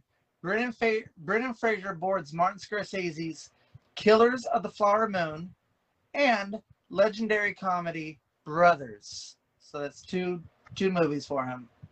Uh, the Which I'm so I'm super happy for him because he's a I love watching him in movies. The former title from Apple TV Plus and Paramount Pictures is a crime drama based on the best-selling book of the same name by David Grann. So that's the Martin Scorsese uh, film set in 1920s Oklahoma, and then um, oh, he will alongside Oscar winners Robert De Niro and Leonardo DiCaprio, who's been in plenty of Martin Scorsese films. I I think Leonardo DiCaprio is his his, his number one go to.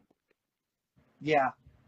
Um and it doesn't really let's see if it says any more about the uh oh Martin Macon Blair and Etan Cohen wrote the script for Brothers. That's the other one. Aren't they comedy writers? Uh yeah. Yeah, it said it was a, a comedy. Mad Chance's Andrew Lazar, so whatever Mad Chance is, uh, is producing alongside Brolin and Dinklage. Uh, oh, Peter Dinklage is going to be in the movie, and so is Josh Brolin. And Glenn Close. Oh, that's Yes. a heck a heck of a cast. Yeah. Uh, so yeah, there there we go. That's the uh, that's the Brendan Fraser there. Um, I do have some good news. I meant to put this in my miscellaneous category, but apparently it ended up in my DC category. I got some good news for anyone that lives in the De- Denver area. Casa Bonita is going to be saved, um, or it should be saved now because the South Park directors just got a $900 million contract to make six more seasons of South Park and 14 South Park movies. So they're Right. raking in the dough. If they can't save Casa Bonita, they didn't deserve to save it in the first place. But I'll also follow it up with after they save Casa Bonita, if they want to slide in and buy the Colorado Rockies baseball team from Monfort Brothers and go ahead and like give Denver an actual baseball team instead of a minor league team that pretends they're a baseball team in the professionals, like that'd be great. That would be so great. Just What- put that what- out there. Go ahead and make a basketball league. Remember their movie BASEketball? Trey Parker, Matt Stone had the movie in the '90s. Yeah, BASEketball. gosh, that that is so long ago. That's like a long time ago in a galaxy far, far away. Oh well, I like I said, it was the '90s, and that was over 20 years ago. You're the '90s. Well, I was I grew up in the '90s. Yes. I grew up at the mid to tail end. My first memory was 1993, Easter of 1993. That's your first memory, okay. Mhm. Uh, Timmy, I can't. Uh, I, there we go. Okay, I was gonna say he's got a long comment here, and I couldn't. I was trying to hit see more, see more butts. I Um, can't see any comments. I just see my face and yours. He's commenting more on the uh, the Robin news. He says, "I didn't click, but saw a blurb for bi or gay Robin. I think it makes most sense for Tim's character, Tim Drake, not Timmy Flesner. Uh, though Dick is a man, is a man whore, with the ladies and swinging was his lifestyle in the circus. Thank you for that, Timmy. Thanks for that, Timmy.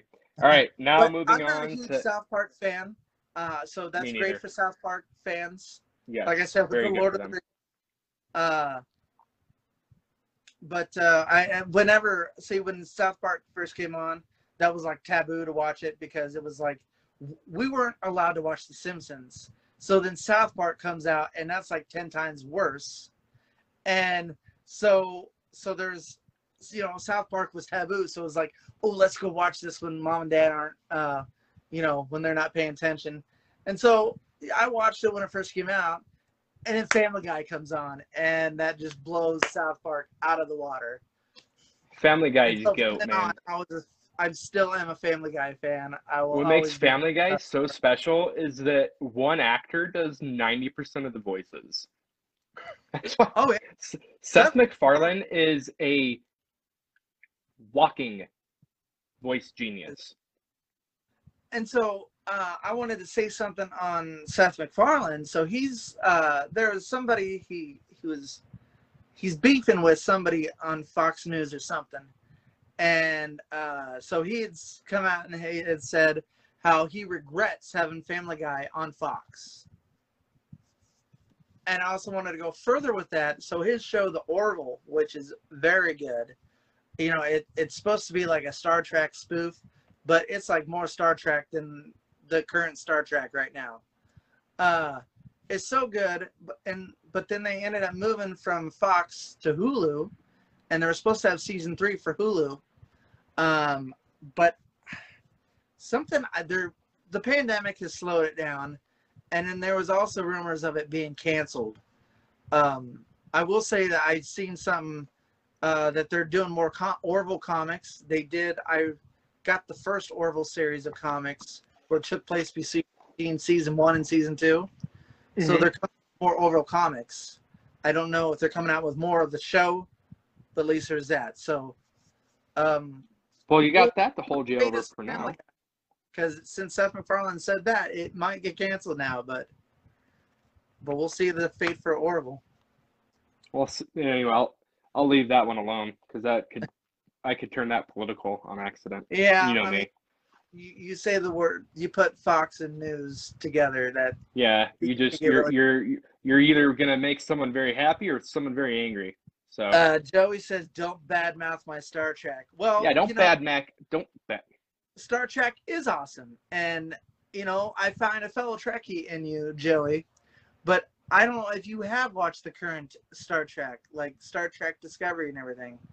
Picard is awesome, but uh, I don't know there's Discovery, and then they have some other spin-offs and stuff too. But Orville is way better than those. Well, Picard aside, because Picard Picard was really good. I haven't seen it. Yeah, you should. Uh, but uh, then again, uh, I don't know if you watched a whole lot of Next Generation. I the only Star Trek I've watched are the movies. So, Oh, um, I, I will say the first Star Trek movie, the one that had uh, Chris Pine is yeah, Chris Um, Pine. Captain Kirk and Zoe Saldana is yeah, that was down. an that was an amazing movie, and I I, I will that was incredible. Still kicking around an idea for the fourth one. They they circling back, I guess, to see Chris Hemsworth played uh, Dad, uh, Captain Kirk's dad in the first one. Just like a little cameo on this before he was Thor. And so now that he's famous with Thor, they're kicking around the idea of doing like a uh, time travel thing, but a bu- buddy cop thing where uh, Chris Pine and Chris Hemsworth would team up. You know, father and son thing, but time travel. can they have Chris Pratt and then like Chris Evans sign on just so we can finally have a movie with the four Chris's? Yeah, Joey says you're right. The current Star Trek, not my thing. Uh, but uh, they're so they're kicking around. They they're circling back to that idea. There was a X Men comic that was like that. Uh, Cyclops and his dad Corsair who was part of the Starjammers, which are like space pirates. Uh, they did a whole time travel thing with that, where it was like they teamed up on a space adventure.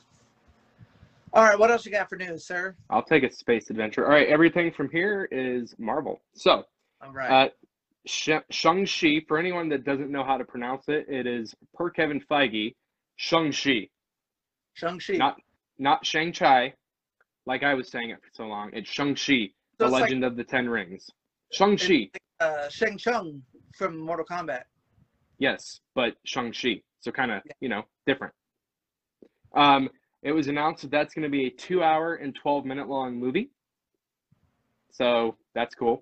Um, and then, what was it, yesterday or the day before, it was noticed in two separate posts made by Marvel Studios that in one post that was four days before, it said only in theaters. Check out Shang-Chi, Legend of the Ten Rings, only in theaters. And then they made a post two days following that that said, check, kind of the same thing, check out Shang-Chi in theaters. They removed only in theaters. So obviously Oh. that opened up the door to is it going to be Disney Plus or is it not? And Uh, so keeping an eye on that. Scarlett Johansson and Black Widow being on Disney Plus, though, where she because it wasn't in the contract, and then they went behind her back and put it on Disney Plus, so now she's suing them. Yeah. So it's it, what I, I, I want to emphasize this part since that was brought up. She's not suing them because it went on to Disney Plus. She is suing them because the contract she had with them stated she was going to be getting her money from the box office, uh, in, uh, the money they make from box office, and because they put it on Disney Plus and literally made I think it was like thirty or sixty million from it, she Yeah. doesn't see she doesn't see a dime of that. So what she is suing them for is what they call a breach of contract.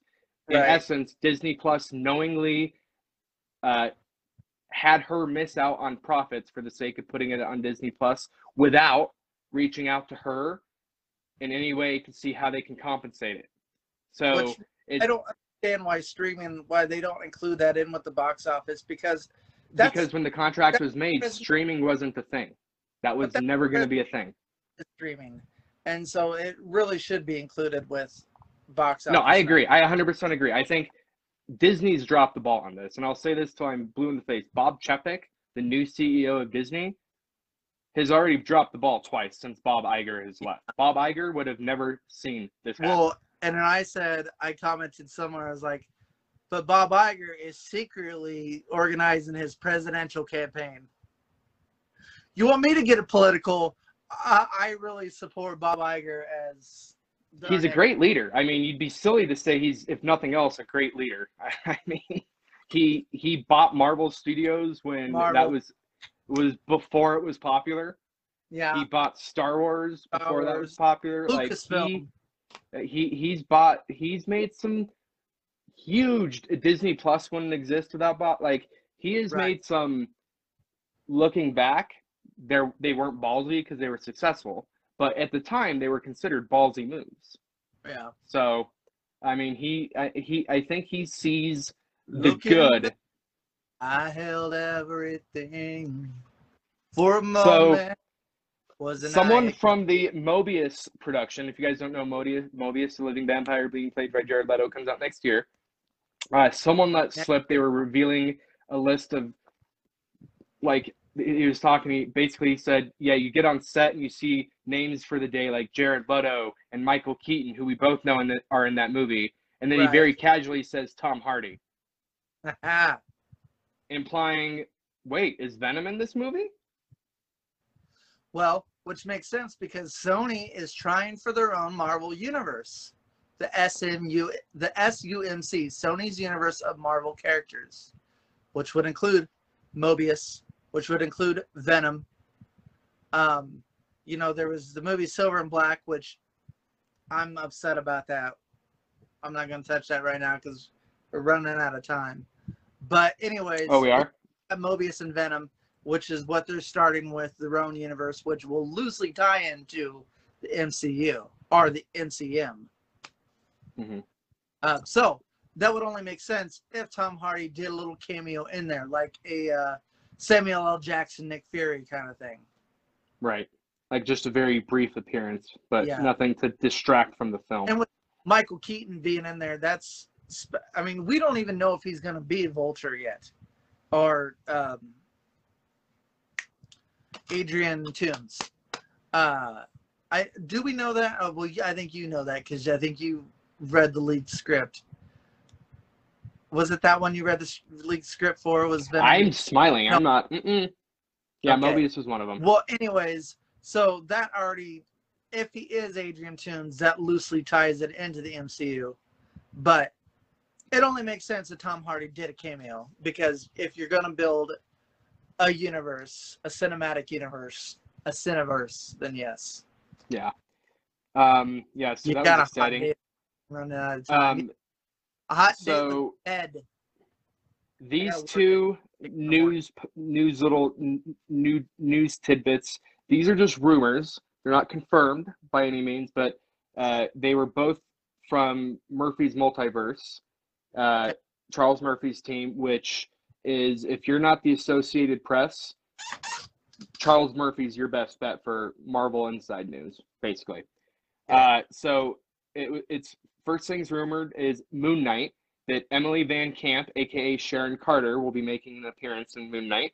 Oh yeah. And then the other rumor is Disney Plus slash Marvel is developing a Werewolf by Night series for Disney Plus, okay. which would be interesting because if they did that, that could potentially be like a hard PG thirteen Yeah. because Werewolf would by Night's no joke. You would tie in Blade with that. You would tie in Moon Knight and all that. You get in the horror. Stuff like Morbius, you could you could twist Morbius into that. Midnight Suns, Ghost Rider, yes. Yeah, As far- that is Emily VanCamp goes and Sharon Carter. Um, so we had the reveal from Falcon and the Winter Soldier that she was uh, the power broker. the power broker. Thank you. Um, so then that would you would assume that would tie into the Armor Wars show, which would be which would star Don Cheadle. Um, but it would also adapt the the comic line, the Iron Man comic line, which they did in the '90s cartoon. Uh, so you would assume that she would be one of the people that are trying to steal Tony Stark's armor. Mm-hmm. Yep. Um, Do werewolves ever go by day? You know what? That is a very obvious title. Werewolf by night. yeah, it's. I laughed when I when I saw that. Um, I think Twilight werewolves uh, turned werewolf by day. they can kind of just transform whenever they want. Really, it's when the threat of a vampire is near. Why do Yeah. I know that? I don't know. You, you're I didn't read the books. Pattinson is Batman, so I assumed you were a Twilight fan. I was. Fan's not the right word for it. I was an interested individual, is what I it was. The werewolves. So yes, I was interested in it as well. I didn't finish it because they could have packed the uh, two of the movies into at least one. But Well, that wouldn't honor the books. yeah, Not that I read the books because I don't read love stories. That's stupid. Um, So this this was interesting.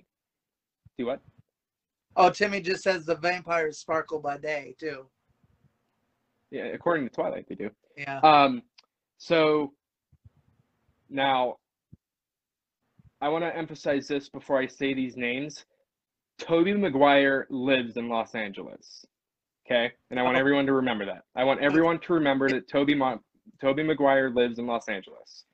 Okay. But Kirsten Dunst, Andrew Garfield, Tobey Maguire, and Deborah Ann Woll, who plays Karen Page in the Daredevil series on Netflix, have all been spotted walking to and or from the studio where they're doing reshoots for Spider-Man 3. No Way Home. So just everybody chew on that for a second because uh, I have two more things to say Okay. and then, or three more things to say, and then I'll end with the Spider-Man talk. Uh, Yeah.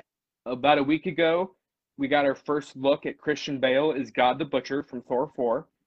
Um, he is pale white. He looks very similar Gore to the, the. butcher, Gore the God Butcher.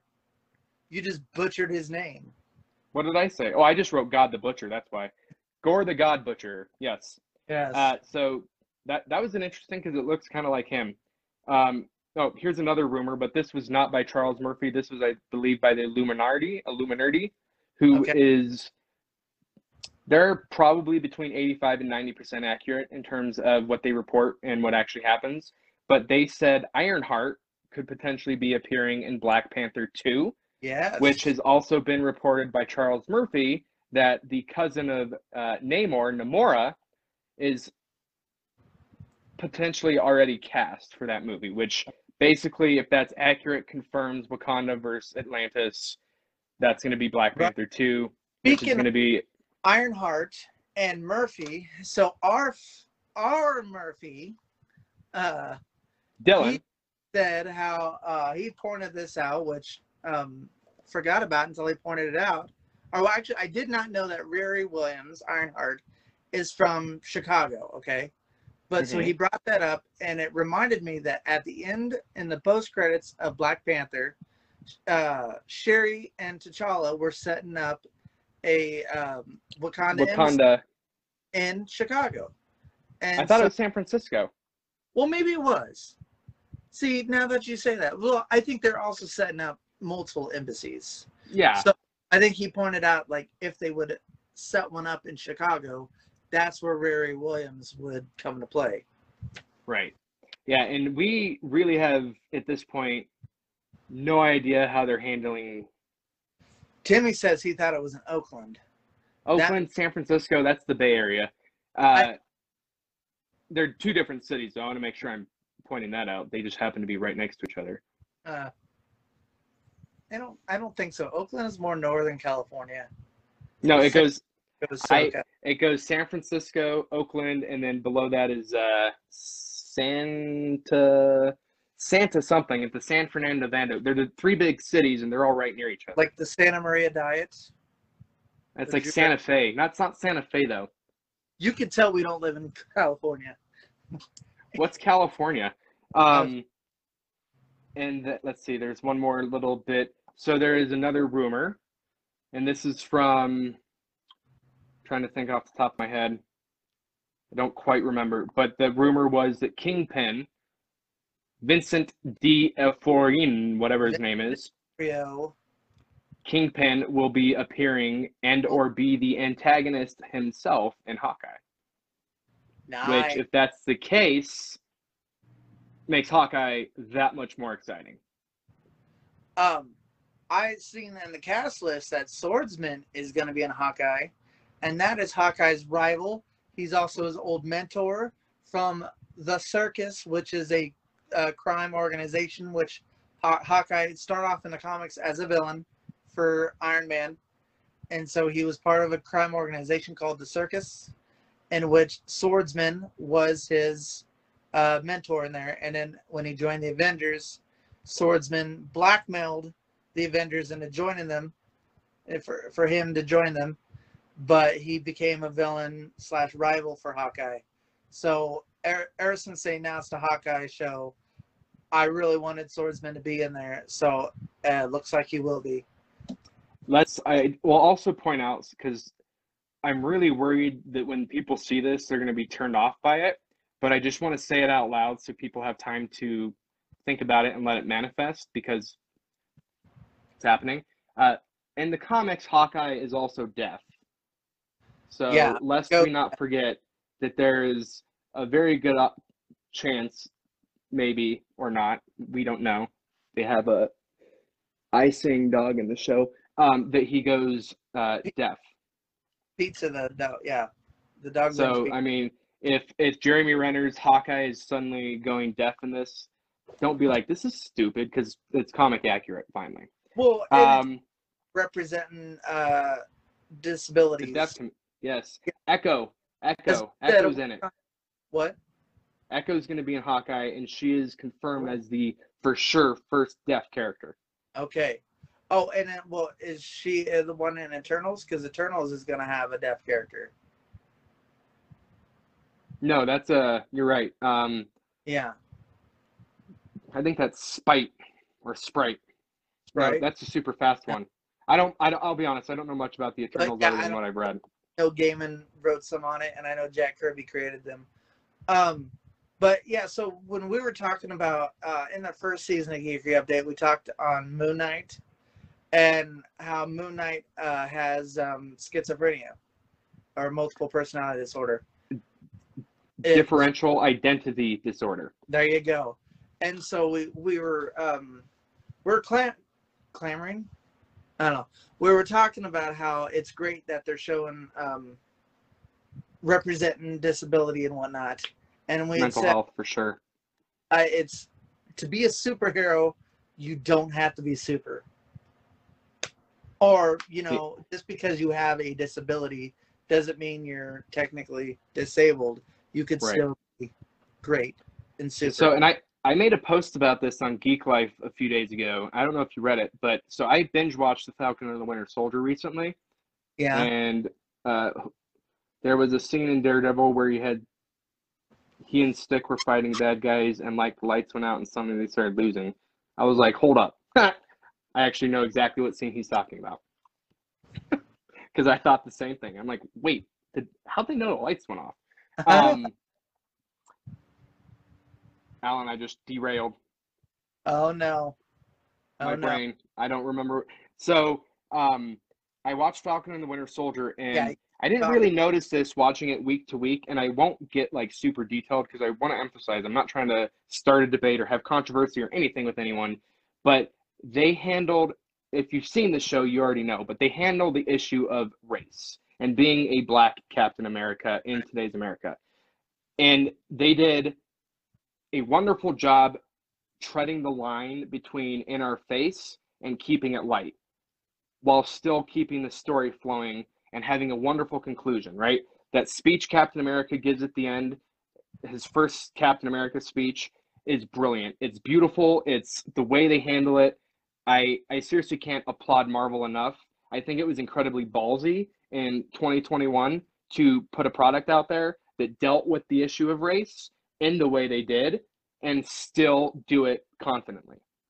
So I applaud them. And I say that because after I had noticed that, I started thinking about Moon Knight more and this idea of um, mental health playing a role in the movie, the, the series, like actual mental health. Like WandaVision touched on depression a little bit and like grief, but they didn't really Right. make the mental health aspect the forefront. And I'm kind of curious if knowing what we know about Falcon and Winter Soldier, if Moon Knight's going to kind of be Marvel's tread line between the mental health community and because the, the unfortunate thing with the mental health community is there's a lot of individuals out there um, that think things like depression, anxiety, PTSD, bipolar, etc., are excuses for people to not get reach their full potential or whatever the excuse you want to use is. And if anyone in your life has ever dealt with someone that actually has a true mental health issue, you know that's a load of crap.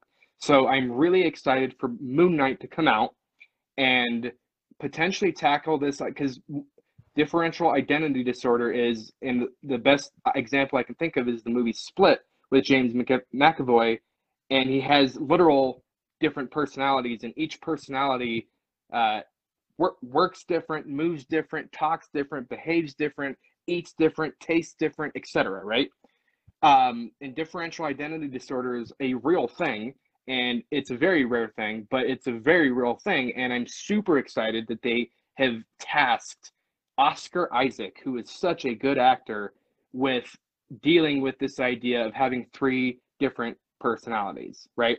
So I, I'm just I'm really excited to see the direction Marvel goes, and that I hope they continue tackling these kinds of issues in that same way, not the in your face. This is what it's about, but we brushed on it, and we want you to know about it. You know, reminds me of on Doom Patrol. There's a character. Her name is Crazy Jane, and each each she she also has multiple personalities, and so each personality has their own powers. and so very interesting take on it. Uh, Timmy says my biggest dissatisfaction with Foz was it needed a scene with Sam getting Walker counseling after he snapped. Yes, I agree, especially since that was kind of supposed to be Sam's gig. Yes, exactly. He was uh, he worked for the VA for counseling. Uh, Oh, that scene where the therapist comes in, she's like, Bucky, let's go. Sam, you too. And then they have that therapy session. yeah. Yeah, Okay. I don't know. I Let's move on. Let's go ahead and start this is this is the very last one. Um Okay. and it's gonna be kind of two in one. So CinemaCon, just so everyone knows, CinemaCon is coming up uh, uh, August 23rd through 26th. Marvel has a panel, but they've already revealed that they're going to be doing a Shang-Chi Legend of the Ten Rings showing. So Oh, don't expect any news from Marvel. Um, but Sony has a three hour panel in which they're fully anticipating showing their upcoming projects. And I oh, say that because we all know Spider Man 3 No Way Home is a Sony project. It's Yeah. Marvel, but it's still a Sony project. right. So Does that mean I'm not I'm not gonna sit here and say Spider-Man 3 trailer No Way Home's coming. I actually want to bring this up because just kind of what I've been seeing on Twitter, the, the the guys that I follow that have much better insight in the movie industry than I ever can dream of. Uh, these same individuals are getting worried because when the Venom 2 uh, Let There Be Carnage trailer came out last week, it said coming this fall. It did not have a date. It said coming this fall. The first trailer had a date. Okay. So that raised some red flags. And a lot of these guys are saying that the reason we haven't seen a Spider Man trailer yet is because they're deciding on delaying it or not, pending this. And I don't want this to turn into a COVID argument, but there is a Delta variant and it's making a impact in the public eye, right? In the film industry, as we know from the first round of COVID shuts down, shutdowns, the uh, film industry was very impacted. So, am I saying it's going to be delayed? No, that's not what I'm saying at all. Um, I, I've said this a couple times, and I'll just very, very lightly say it again. If it does get delayed, do not be surprised. Don't Yeah. plan on it being delayed, but don't be surprised what happens. And, and and the reason, if people are curious why they would delay it, it's because everything we know about the movie. If at this point, if you don't think Spider-Man 3 No Way Home isn't about the multiverse, then I really, really need to know what rock you live under because that sounds like a really exotic place to live. Alfred Molina and Jamie Foxx are in it, then Yeah, and Alfred Those Molina people, straight uh, up said, straight up said that his Doc Ock is the same Doc Ock we see at the end of Spider-Man 2. And However, Kevin Feige was said- pissed. oh, Jamie Foxx though said that he won't be blue in this. Correct. Yeah. Correct. I wanted to So, I also wanted to touch on um, just things being canceled or delayed. Limp Bizkit was supposed to be playing in Lincoln here here soon, but they canceled that. Uh, but their Lollapalooza show was I caught I caught that on Hulu was live streaming it, and that was like the only thing I was able to catch. But it was, I mean, Fred Durst. I don't you didn't recognize it, but he sounded just like he did but you don't recognize him with. I, I don't know if that was a wig or whatever in his old getup, but that aside, they they were awesome. Yeah. I- Uh, A- Angels and Arrows was a lot of fun too. Huh? It's all about the he said, she said. Yes. So, Right. um, with that, uh, Oh. the, uh, I don't really have actual Spider-Man 3 news other than, um, like I said, keep an eye on CinemaCon at the end of the month. Uh, it, my hype, if if they were to show the Spider-Man 3 trailer, uh, the 26th is a Sunday, so we would probably have it they typically release them on Mondays and Tuesdays, so we would probably have it on the 27th or 28th. Okay. Uh, if they do show the trailer at CinemaCon, we will probably see it that following Monday or Tuesday. Um, And I've but said like I, that I would prefer not to be a trailer. I want to go into this movie and just be surprised to see Tobey Maguire and Andrew Garfield, or surprised about anything. so if they the way they could get away with doing that, and this is the only way, um, because Spider-Man: Far From Home was not very well received, so a Spider-Man three movie would need something to bring people to it. All they would need to do is put a picture of Tom Holland's Spider-Man suit, that little spider, like a red background, a black spider, and just have Yeah. Tom Holland, Andrew Garfield, Tobey Maguire. That's all they would need for a poster, and people would flock to it. But the Yeah. thing is, this movie, what knowing what we know about it, is easily, and I'm gonna, I will eat 24 olives stuffed with green peppers again. this Spider-Man movie will be Sony's highest-grossing film of all time. Bring in Batman, says Fred. There you go. If you want to bring in the multiverse, that's the way to do it. James Gunn, James Gunn wants to make a uh, Groot and Harley Quinn movie. That'd be interesting. A lot of people would love to see a Deadpool Harley Quinn movie. Oh, you put Ryan Reynolds in anything, I'm, I'm, I'm I want to see Free Guy simply because of him. But so this, so essentially, this could not, this could be more than just uh Spider-Man Homecoming 3, whatever you're gonna call it. This would be also be Amazing Spider-Man 3, and, And, it would Spider-Man Four, four. correct? Yeah. And so I've heard, not from anyone necessarily reliable, but there are people that have gotten casting rumors correct in the past. I've heard that if Sony had a perfect world, they would give Tobey Maguire to Marvel for Doctor Strange 2, and he would end his Spider-Man career there.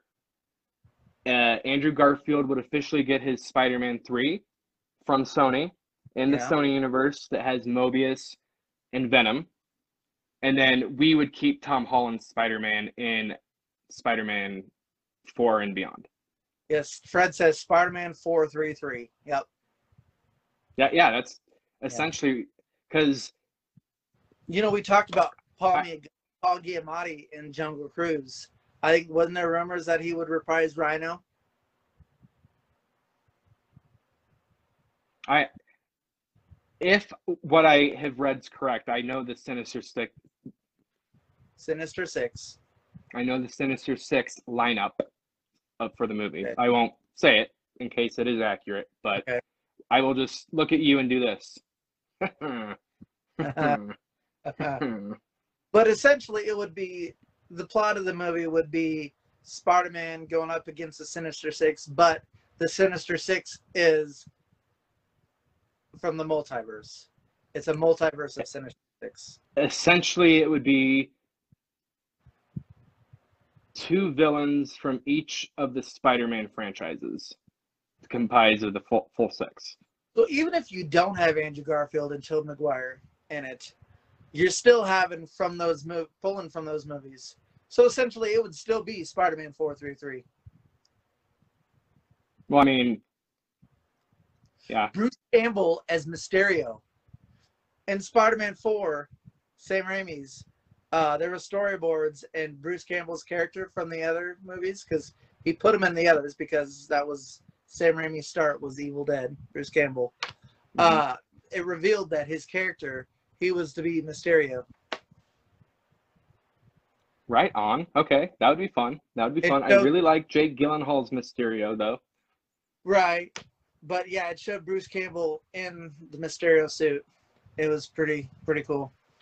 You know, that's I I- I'll say in regards to Far From Home, it, it's not my favorite Spider-Man movie by any means, but holy smokes, that was a wonderful take on Mysterio and his powers. They did a incredible job. And I had read, um, so Marvel's been doing what they call True Believers, and they'll reprint old comics and they'll slap True Believers on the title, and they'd sell it for a dollar. And so they reprinted when Spider-Man 4 Far From Home before it was released, but when they're hyping it up, they went ahead and did that for Mysterio's first appearance.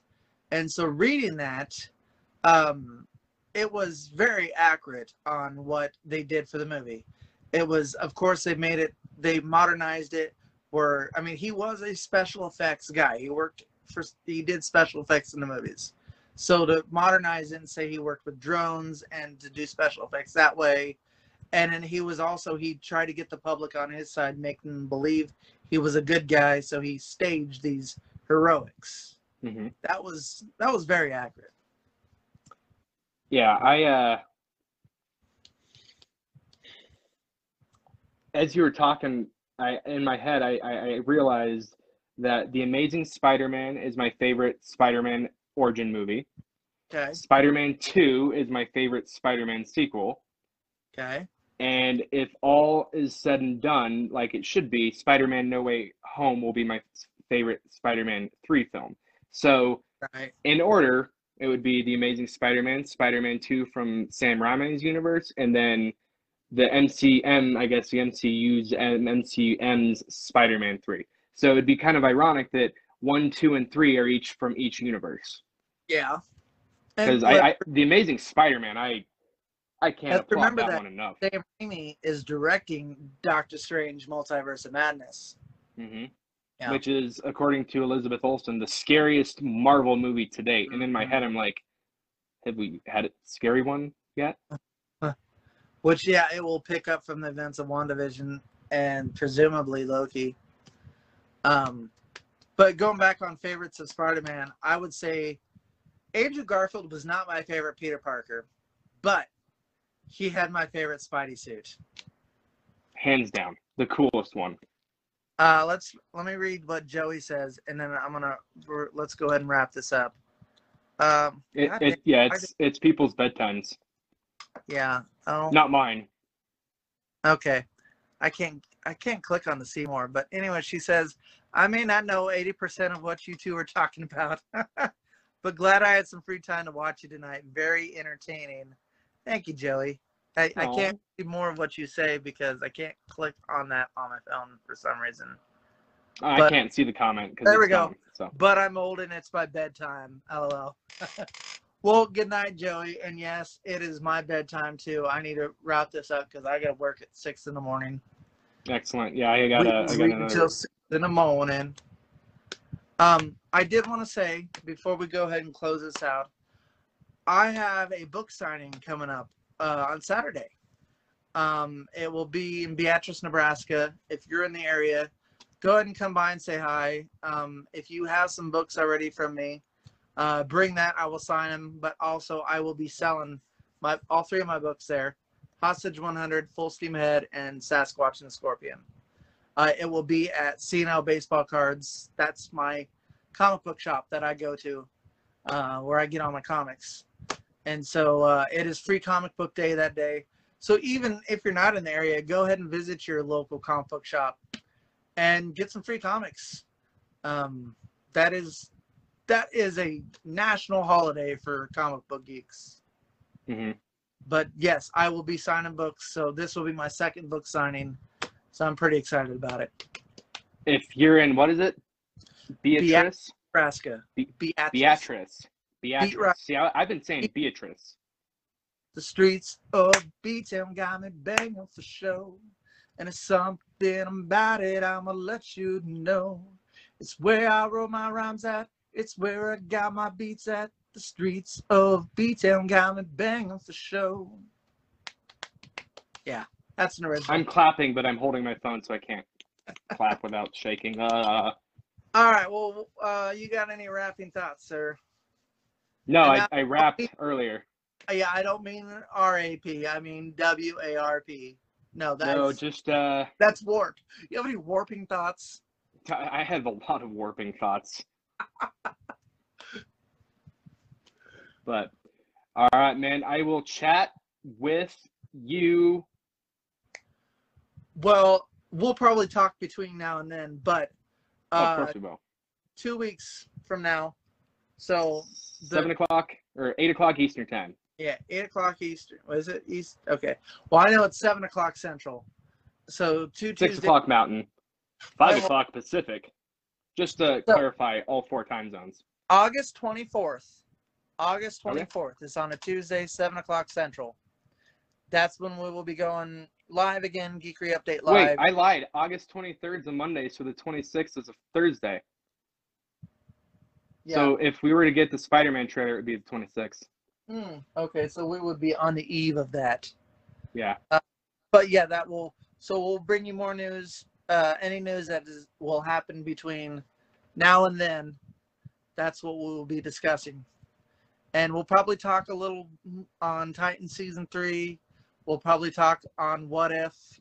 Um, and I'm sure there's other things that I'm not thinking about right now that will probably that'll probably arise. That we'll probably talk there too. You will rise.